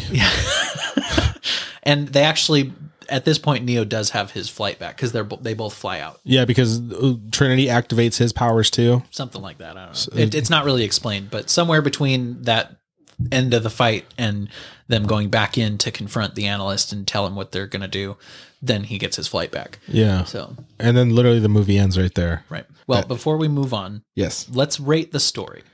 Oh yeah, okay. So- We're in the story section, The right? storytelling, the story time, the plot of the movie. How would you rate that? on our one to ten scale? I give it a three out of ten. A three. All right. Yes. I and do, do you want to talk about that a little bit, or do we want to talk about individual scores there once we're once we're done? I I think I'll I'll sum it up in the. Uh, well, no, I guess I guess it's fair to talk because we're in this this category, right? Yeah. Um, the story had so much potential. The first this movie's like two hours and forty something minutes. The first hour, I literally like pulled the time slot on my computer and looked. Literally, when you hit the one hour mark, that's probably the highest points of the the the movie. Like not not the one hour mark, but like the first hour of the movie is really strong. Yeah. It gave me a, a, s- a- a taste of nostalgia, but then it started introducing new things, which is what I, as a viewer, want. Let, let's take this train to a wild new place, new frontiers. We can watch an old movie anytime we want. Right. I'm ready for change. I'm given that. I'm given all these cool characters. Like, I, I don't feel like Morpheus was very strong. Not the actor's fault. He's really good in a bunch of other stuff Oh yeah. but it's just his weird deal. I just I couldn't I couldn't get on that vibe, and maybe that's just my own faults. But literally from the one hour mark beyond, it gets weird and not in a fun, awesome way, and then it ends on a very flat note. And I say that because at the end, Trinity and Neo come back into the Matrix, harasses the shit out of the analyst, rightfully so. He has it coming, but then they're like, "Now we're in charge. We're going to take control of the Matrix." There's no major reason why they need to. hmm In my mind, it's like, why don't we end this whole machine thing? Just shut it down. Shut it down. Neo's original thing was to shut it down. Shut it down. yeah. It- but but it's there's no reason to and then that's where I see Niobe's logical sense. And and then it it, it unravels Bugs' story cuz Bugs is literally just going around trying to find Neo Right. but there's no reason to find Neo like we discussed. Niobe's kind of on the right path. She's like, "Hey, look, shit's going good. Don't fuck it up." Right. The machines are doing their own thing, but they're not focused on us anymore. Yeah. If I literally, if me and you and all the people we love actually exist in the real world and I watch you die and your family get wiped out because of this senseless war of us as machines and they put me in charge Yeah. and I, I actually found a way for us to like, yeah, unfortunately you're gone, but I found a way to make it exist where other people wouldn't have to go through what you did and seeing the loss of you and your family in front of me. I would make the choice to protect everybody Right. and say, "Hey, look, don't fuck this up. We finally got this figured out." And yet, Neo's like, "No, man, I gotta find my girlfriend." I need to go rescue Trinity. That's not a good enough reason. I'm gonna lock his ass up. That's it. I get where Niobe's coming from. Everything's cool. Yeah. No, that makes sense. Why are we fucking shit up? So that doesn't. So now that they have acquired their powers again, and then la di da. Smith is running around free as well. That's not really resolved. We have a serious situation with Smith Right. his own sentience, his own thing. The analyst is kind of like, uh, crap the bed and just has to sit there and deal with it. But the matrix itself is not resolved. Yeah. We're just in another loop now under the control of Neo and Trinity. Yeah. What are they going to do? Like, are we, is everything just like it's one massive LGBTQ parade? Like, just rainbows all the time? I'm pro LGBTQ, but that doesn't solve the fact that humankind is still trapped in a prison. Right. I kind of wonder if there's going to be a sequel or if there will be more projects. And I, I haven't looked to see Yeah. if they if they are trying to do that, Yeah. but I feel like it is setting it up where it could go forward with more, but it might not. And if it doesn't, that is a weird place to end it. I, I feel like you're right with Warner Brothers. They are gonna they, I, they're just gonna run this franchise through the, the wood chipper.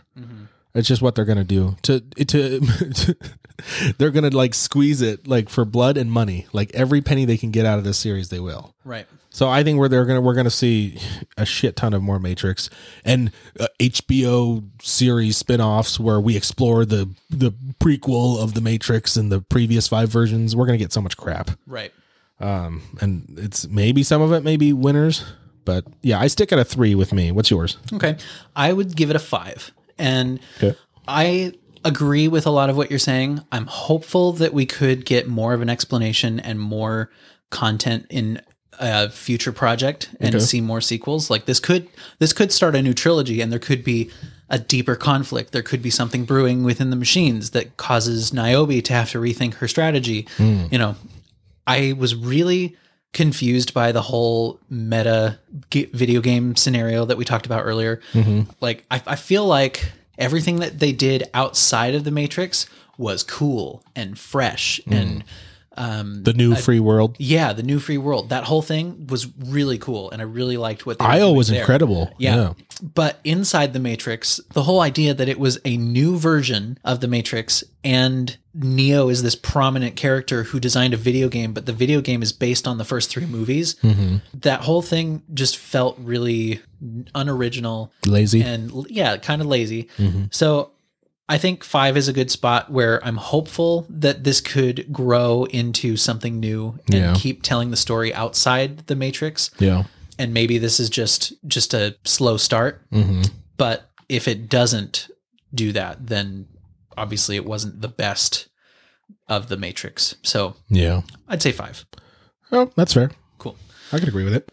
moving on to our next category Sights and sounds. That is the first time people get to hear sights and sounds, and it's it's epic as all get oh go. so good Um, I love your enthusiasm.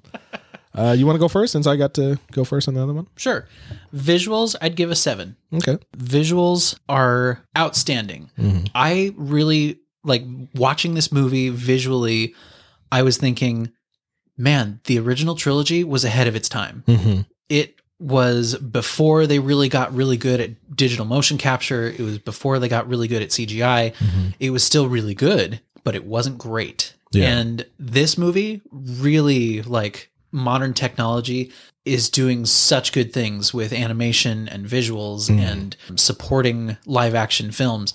I thought the visuals were spectacular, especially with like the new designs on the ships, the um the new version of the Matrix, the city of Io, that whole thing. Yeah. All of it was very cool to look at. Like I had a great time watching the movie for the visuals. Morpheus is like um, corporeal form yeah. as the the beads. Beads. yeah.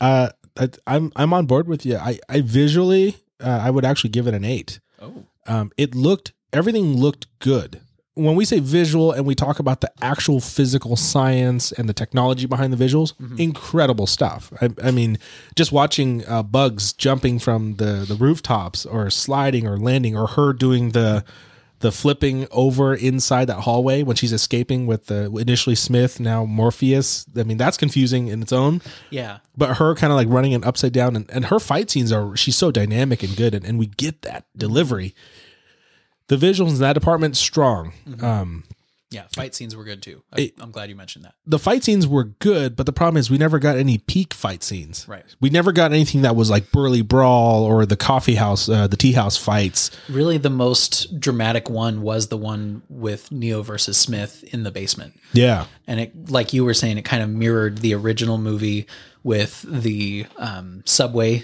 scene yeah like that whole thing it it wasn't really original feeling but it was still visually really cool to yeah watch. the, the t- technical execution of it i- is really good i think those the cgi artists and the teams that did that um, kudos to you in the grand scheme of the movie which i guess relates to plot it's like you didn't deliver any any i was expecting at least one like really cool executed fight scene with some creativity Right. and there wasn't there were just these little set pieces that never never it- we never cranked it up to a 10 we just stayed at a warm seven right but uh, eight eight for me for the visual side cool and as far as sounds go like the sound effects were all really good like i didn't really notice any issues but really i'm thinking more of the score yeah the And- orchestral part Yeah, I tried to look this up. I don't know if they actually composed any new music for the movie. they used two guys. I, I kind of did a glance over. Yeah.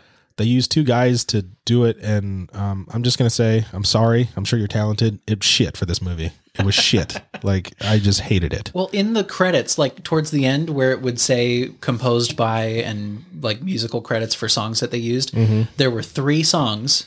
One of them was original, and it was the um, Alice in Wonderland song, The White Rabbit, or whatever. Yeah, which is actually an old song that existed outside of this too. Right. And the song that they used in the credits is the same song that they used in the first Matrix movie. But it's a cover. but it's a cover by a new band. Uh, I think the original was a Rage Against the Machine, machine track. Wake up. Yeah, not as good as the original. and where it says the music that they used instead of just like soundtrack and score composed Mm-hmm. by so and so, I believe it was Don Don Davis. Don Davis. wrote the music for the first trilogy, the first three in the trilogy. Yeah. It just mentions music from The Matrix, The Matrix Reloaded, and The Matrix Revolutions. Quote. Written by Don Davis. Yep. It doesn't actually say any new music was composed. They just took the old music and spliced it in. Right. Three. That's that's my score. that why why wouldn't they like try some new things? Why like any new movie, any reboot, any new addition to a franchise? Yeah. I can't think of any movies where they just only used old music and didn't create anything new. Lazy. And honestly, I kind of wonder if that was done on purpose, just like, screw you, Warner Brothers. We're just going to use the old stuff and not bother to write anything new. Which, you know what? If that was intentional, great. Yeah. But it's still still kind of lazy. Um. Anyway, yeah, three for me. I I would agree, a- and I do. I'm gonna give it a lower score. it's arbitrary, and I, everything you said is so on point that it's like, what WTF? you, I know Lana had unlimited budget, Yeah. and I feel like maybe it's because her resentment is what made this project so weird. But just on the technical aspect of hey, like, hey, look, you have unlimited money. Let's make something baller with this. Right. You're right. They used the old music from Don Davis, the original, uh, the, the call and response for the intro. Cool. Everything else was crap. But I give, I give sounds a zero, Oh. and and I say this with fully admitting that I'm biased. I'm a huge Rage Against the Machine fan.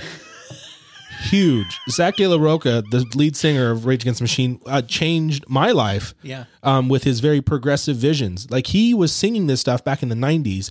And he talked about uh, wage slavery, um, how we treat immigrants, and how we perceive like all these things are our enemies, and it's not. But it's really the system, rage against the machine, the system telling us what to feel and what to think. Like, uh, yeah, I'm definitely that kid that was like, yeah, down with the system, man. Like, like you don't even know, you know. Like I was that kid Right. totally self-loathing and thinking about it now. I love Zach De La Rocha. I love everything he represents with his music. He wrote it with a, a sense of anger and passion. When you hear the original Rage Against the Machines "Wake Up," it was he delivers these lines with tenacity and acidity Right. that really reflects home of like you should be angry that there is so much injustice happening around the world and to you and I and to each other and we are told that we should dislike each other based on these things Right. you took that and you put you put the same fucking song and i'm sorry but i'm gonna say the f word in its full strength and delivery and then you gave me a cover that was shit Ugh. Yeah. It wasn't good. i w- when i was watching this with tara i asked her what did i look like because at the end she was like you're not happy and i'm like i am not happy and she's and she was like as soon as that song started playing i felt like she's like i saw you just like sink into the couch I was so distraught that like it was the lowest of lows. This, this movie would have scored better if they didn't do that. If you just would have left it alone. I- If you just played elevator music that had nothing to do with anything at the end, I would have taken that over that cover. Yeah. Pissed me off. Oh man. Zero. out of- I just I could watch this the whole movie on mute and it would have been a better score. Oof. Yeah. Fired up over here. strong emotions. Yeah, I'm like waving my arms like a maniac. All of our equipment is just wobbling on the table. Just- Never ever use Rage Against the Machine in a bad way. Like I will come down to your house and hunt you down and and not hurt you, but share these very annoying very opinions. strong opinions. yeah. Spit in your face. Berate you with my opinions. I won't even wear a mask. and you know me, I'll mask up wherever, but I won't wear a mask when I berate you about using Rage Oh, Against the Machine man. wrong. All right. you didn't see that coming, did you? I didn't. That's that's strong. I literally raged against the machine right there. Yeah, you did. Very meta. Oh man. I too can be self aware, Lana. Okay. Moving on to our final category. Scoring. So now we'll tally up our scores for the individual categ- categories. You gave story an a, a three, visuals an eight, and sounds a 0 your total is 11 out of 30, which, when broken down, gets you to Beep boop boop boop boop boop boop. do some maths, I'm gonna have to find a uh, calculating effect right? for that moment. So your total would be a 3.6 out of 10. Three point six. hmm So you- Okay. that there's your total 3.6. Mine adds up to five with the story, seven with visuals. Sounds gets three. That's 15. So I've got a five out of 10.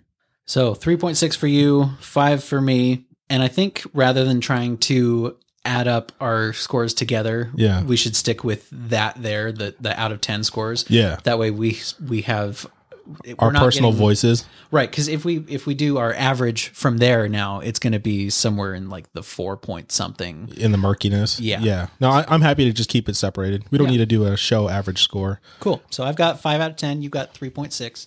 Here's where the surprise comes in, ladies and gentlemen. So, if you are Harry Potter fans, you'll really get this. If you're not, I'll uh, give you a quick run through.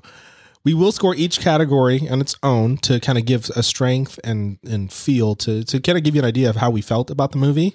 And Dylan had some strong feelings. very very extremely i'm raging in, against the machine right now um but we decided to add this fun factor this variable that's uh, kind of like how the joker is to batman just pure chaos we originally were going to call it dumbledore points but i realized that uh, dumbledore only gave people points he never took away and i feel like in this special case i'm actually taking away points we're going to call this the i think at this moment the harry potter modifiers where we get to arbitrarily modify our score with deductions or additions based on whatever.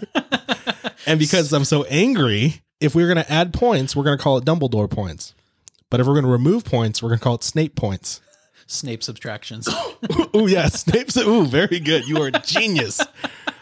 and uh, I'm at what three point six. yep. I, I would like to use some Snape uh, subtractions. Whatever the math boils out to, it needs to come down to a one. this movie is a one Wow. out of ten. Please, uh, please note that. Okay. So Dylan's final score is one out of 10 ladies and gentlemen. yep. Using my Slytherin Snape skills, I'm detracting the shit out of this movie. so yeah, this is where the game gets crazy in scoring. Is whatever we get to this point can stay or can be modified Yep. based on the host. On our arbitrarial, uh, no, arb- yeah, arbitrarial opinions. Yep. Just uh, Yep. Snape points activated. oh man. I'm gonna stick with my five out of ten. okay. No. I, I am hopeful for the future of the Matrix franchise. Knowing Warner Brothers, they're going to milk it for all it's worth. And I hope that Lana and maybe even uh, Lily gets back involved. And I hope they stay involved and really try to do it right yeah. and keep Warner Brothers from messing it up. Yeah. Because just like with how self aware they were throughout the movie, and it's really obvious that they're pointing towards Warner Brothers was going to do this anyway. And here's some evidence to point towards that with the Merovingian, with Smith, and the the whole focus group to create the Matrix Four, all of that stuff. It, very self aware, very um, critical of Warner Brothers' handling of this franchise. So I'm I'm hopeful that that takes a turn. They see that this movie was not well received because of those things, mm-hmm, and they try to improve in the future. If not, I don't know if there's much hope for the future of this franchise. But I enjoyed the movie as an addition to the franchise, despite its flaws, Yeah. and there were flaws. um, but yeah, I'm, I'm hopeful for the future. It visually was spectacular, told a decent story, not a perfect story, but at least the parts of the future without Neo Mm-hmm. and the um, what the machines did after he kind of reset the Matrix. I was very into all of that. Just Yeah. the whole video game trapped within the Matrix, the way the analyst was running this new version. Not really great thematically. So Mm-hmm. Yeah. fi- five out of ten for me. One out of ten. I, I say this um, even after understanding uh, a larger real world conflict for Lana. You say you're excited to see where it goes if they add more, and and I would agree to that. I just at the moment I'm kind of clouded by a rage Yeah. that against the machine. against the machine that is Warner Brothers, but also Lana. It's kind of like, look, I know you're mad. I know you didn't want to do this movie, and, and I appreciate that. And it's kind of one of those moments where it's like, I think about like, what if Stranded in streaming became such a huge hit, but then me and you retired, and then someone held a gun to my head and it's like, you got to come back, or else we're going to relaunch Stranded streaming and do it the way we want, where we don't have Dumbledore points. You know, it's like. You're damned if you do, and you're damned if you don't. Yeah, and and so I I gratefully respect, and I I still to this day, even after this, respect the Wachowskis, Lana and Lily, for their ability to craft an incredible story that that will never leave. My love for the Matrix will never leave. They make good movies. They made good. They made V for Vendetta, one of my favorite. Also Hugo Weaving, like I, really good stuff. Like they they're not lack of talent Right. her resentment to Warner Brothers gave us this piece. And I don't see it getting better, unfortunately. And maybe I'm clouded at the moment. I mean, I'm happy to admit I'm wrong here in five years when we have two more Matrix sequels that just blow my freaking mind. and I, I, I'm a guy that I'm willing to admit when I'm wrong. Yeah. And, and I, I'm open to the interpretation that I'm wrong in the future. But at the moment, I don't see her wanting to come back and really making good or making it better. I don't see Warner Brothers really coming in with a team of writers and and allowing them a creativity like the Wachowskis received. Right. I think Warner Brothers is going to meddle the hell out of it and be like, well, that's not going to make action figures. That's not going to print money. So we don't like that. Right. Um, I mentioned a larger context that was very touching and difficult to assess this movie is that Lana came back to this, was not going to, but decided to do it because of the passing of her parents, her mom and dad. Very close with it. And then I guess a close friend of hers too. Lots of death happened. And I couldn't even imagine and fathom the pain of dealing with that. So Lily didn't want to come back to the Matrix ever because Lily was like, hey, I closed the, we closed it. We're done. Right. Lana wanted to come back, but it was it was a catharsis for her. It was a chance to see people that knew her parents again. Uh, Neo, d- Keanu Reeves, Carrie Ann Moss, all these people. So it was like it was a weird therapy thing for Lana to do this movie to see people that remembered her parents. It was her form of therapy. And gosh darn it, I didn't like the movie, but I can so respect a person needing a thing to to heal. To hang on to. Yeah, and I and I hope Lana got to heal at the end of this whole movie. Wherever the score is, I don't care. Yeah. I hope Lana got what she needed as a person to to carry on to to grow, right? I agree. And to heal her wounds.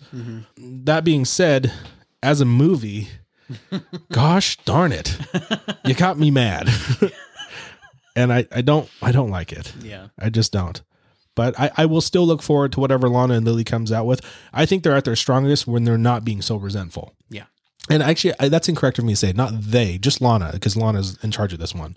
Right. Lily wasn't involved. Yeah. So if Lana comes out and does other stuff, I definitely want to see it, and I wa- I want to see it approached in a way that of creativity and magic making, Yeah. not as a spiteful "fuck you" to all the fans. Because she like, in a weird way, shit on Warner Brothers. Good for her, but kind of like shit on the fans. And there are toxic Matrix fans Yeah. out there, just like Gatekeepers Star Wars. in every community. Yeah. Um, the people that think they're smarter than they really are. And unfortunately, this movie thinks it's smarter than it really is because too many flashback scenes. Yeah. I got to watch The Matrix Reloaded Oh. and the original Matrix in, in The Matrix Resurrections. So I don't know if you're resurrecting an old drive-in theater for me to watch a movie within a movie, but there were so many to the point that it was annoying Right. we couldn't even reenact these scenes with different characters to kind of play with the whole concept. But no, there was just a, a lot of Using old footage and all that. Yeah. yeah, and then which hits the point using old music. What a sin! you should give a remix or a different take on it, or use it and amplify it in ways. The score was just flat. Yeah. Yeah. So in, in a word, disappointing. I I personally am disappointed. I know you got more out of it, and I'm really glad you did. Yeah. you enjoyed it much more than. But you know, I think I think that really speaks to us because I'm a Matrix fanboy, and and I'll, I'll admit where the flaws of that is too. Is my I, I I do I pedestalize the Matrix a little bit. And I'm usually just a little more optimistic in general, even with things that I'm not as fanboyish or familiar with. This explains why you live a happier life than I do. I'm constantly haunted by my negative demons. like I want to like this, and like on one shoulder it's just a fat version of me, or a fatter, fatter version of me. Like you, you do want to hate this. And then there's a much, much fatter version of me, a, a- a massively obese version of me on the other shoulder, saying, "No, we kind of like it." yeah, and, and if you ever want to get on the wrong side of me, use Rage Against the Machine in the wrong way. oh God. Uh, do you have anything else with the Matrix? No, I think that pretty much wraps it up. Resurrections. Let's see. Uh, I'm just going through my notes real quick. Yeah. Everything's bad after the first hour of the movie. That's one of my notes. Too many flashbacks. OMG. The Merovingian sucked, but I, I kind of correct that now. I I kind of appreciate him. Yeah. Neo can't fight ever. Also, the fight scenes all suck. Really n- not the the Merovingian sucked, it's Warner Brothers sucked. Warner Brothers sucks. But if you want to sponsor the show, please email us and Yes, we'll yes, be please. we are happy to take your dirty, dirty money. uh didn't get like Agent Smith, Neil Patrick Harris sucked. I'd rather have James McAvoy. Lots of lots of suck. Scenes where Berg is a literal Neo fanboy. Ugh, long sigh. Movie ends up being about Trinity, which is more than cool, but Mad Max Fury Road did it better. Boom. the good first hour of the movie. Jessica Henwick, that's a highlight. I would watch this movie if Jessica Henwick was like the star. The Neo. Yeah. Yeah. And she didn't even need to have superpowers. It's just like, what if this movie was Jessica Henwick, like almost like a detective film Mm. where she's solving the puzzle? Trying to figure out what happened to Neo. Yeah. And, Ne- and Neo just pops up here and there, but it's really like fight scenes, action. Um, you could see IO, you could see all this stuff. And she solves the riddle that like they're only reviving Neo and Trinity Right. which I, I failed to say that during the Lana moment to kind of pay respect to Lana, even though I'm upset with the movie. Yeah.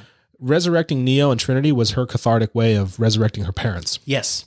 Mhm. Um, I so remember reading about that. I wanted to throw that out there. Mhm. Uh, face Zucker suck. I, I that will stick with me. Do you have any quotes you like from the movie? Any lines that kind of stuck out or made you laugh? Or The graffiti in the bathroom when he's in the montage of creating Matrix 4. It is so much simpler to bury reality than it is to dispose of dreams. ooh, that's beautiful. I liked that. That was a good You and the quote. quote. thanks. Okay, I guess uh so I guess we'll try to start closing uh the episodes with just a line that we like. yeah. And that was yours. Maybe we'll start opening with dad jokes and closing with quotes. Ooh, uh, noted. I like that. Yeah. We can see how long we can carry that tradition. Probably two episodes and we forget. Uh, I guess I'll close with uh, one of my favorite lines from the movie that kind of sums up the movie in its whole. You ruined every suck my silky ass thing. That's from the Merovingian. You got to do it in a French accent. I, I cannot. I'm, I cannot do a French accent to save my life. Um, Carter, can, can, here's here's the the line at the bottom of my iPad. Please give me your best French impression. oh boy, I'm going to ruin this, but all right, I'll give it a try. you ruined every suck my silky ass thing. Oh my goodness. um, I'm gonna say on, on that note that closes it. But I promise you, I'd share you a funny story relating on how I feel about the Matrix. But it happened recently. yeah. If you notice my voice sounds a little bit off, it's because the bottom left half of my face is swollen up and it's from a wisdom tooth that's refusing to come in properly. Ooh, we gotta s- it's been sad trombone since Christmas Eve. Okay. And how I feel about this movie is just a very short snippet of what happened to me on Christmas morning. You haven't heard the story, right? Because I, I, I've been trying to keep it from you. Right. You haven't said anything yet. Okay, I'll try to make this quick so we can end the episode and you can go home. uh, envision Christmas morning, nothing is open, and you have a throbbing pain in your head that is a toothache. And so you are sitting on the crapper trying to get your morning started. You have to go visit family an hour away, and you're Googling how to fix this, like swishing salt water, doing all this crap. And the only thing that pops up is Oragel, 4X, Mega, whatever. This is the capitalistic product that will solve my problems. It's Christmas morning. Nobody's freaking open, but Walgreens is. Flash forward an hour and a half from then, still suffering, still miserable, walking into Walgreens. They didn't sponsor this story, by the way. Uh, wandering the store. It's Christmas Day. Okay, Christmas Day morning. Yeah. N- There's really ne- never an employee at Walgreens. Not, not that they're not helpful, they're just understaffed, like everybody is. Yeah. Not their fault. I wandered the store in the pain relief section, trying to find Oragel 4X Mega Pain Solver. Couldn't find it. Where the fuck is it? It's over there where toothbrushes are. it's not with pain relief, but I guess that makes sense. Tooth stuff. Sure. I grab the package, run up to checkout, and the woman says, Well, do you have a membership number? I don't know. Do you have a phone number? Yeah, here's my phone number. Well, it doesn't look like you're a member. What's fine? Do you want to apply for a credit card? I am throbbing out of my head. This product is eleven ninety nine. I will give her fifty dollars right now. She can keep the change, keep the tip. I just want the freaking shit to put on my mouth. We go through this 21 questions of what's your favorite color, mother's maiden name, all this shit, so I can buy Orajel. I'm super upset. It's not her fault. I didn't I did not reveal any of this to the woman. I was just in a lot of lot of pain and sweating. I was sweating and just furious. Finally, give her everything. I, I buy the thing. I run out into my car, shut the door. Tara sitting next to me. She's like, "Did you get it?" I said, "Yes." So here I am, cracking the package open, just taking the whole thing of Oragel, sticking it in my mouth, and just squirting it all over the back of my left, so the bottom left of your head. Imagine just spraying this goo in there. The goo's getting everywhere, and I'm like, "This is not working." So I take it out. So here I am. It's like 9:30 on Christmas Day morning, and I'm finger fucking my mouth outside of a Walgreens with my point, my index finger, just rubbing all over there. This is the anticipation of the Matrix Resurrections. This is what I've wanted for 20 years. I wasn't sure, but I was really excited because it's here. It's finally in my hand within grasp. This is the equivalent of that Wednesday night when I hit play on HBO Plus. What turns out is that the Oragel does not work. It numbed the entire left side of my face. My tongue was numb, and then I drooled all the way for my hour drive Oh, to see my in-laws. and all it did was numb everything around my face, yet let me focus completely 100% on the pain. That is my Oh. wisdom tooth. and that was the Matrix Resurrections, baby. Oh, good story. Thank you. Wow, That wraps it up. that's rough. Every suck my ass silky thing.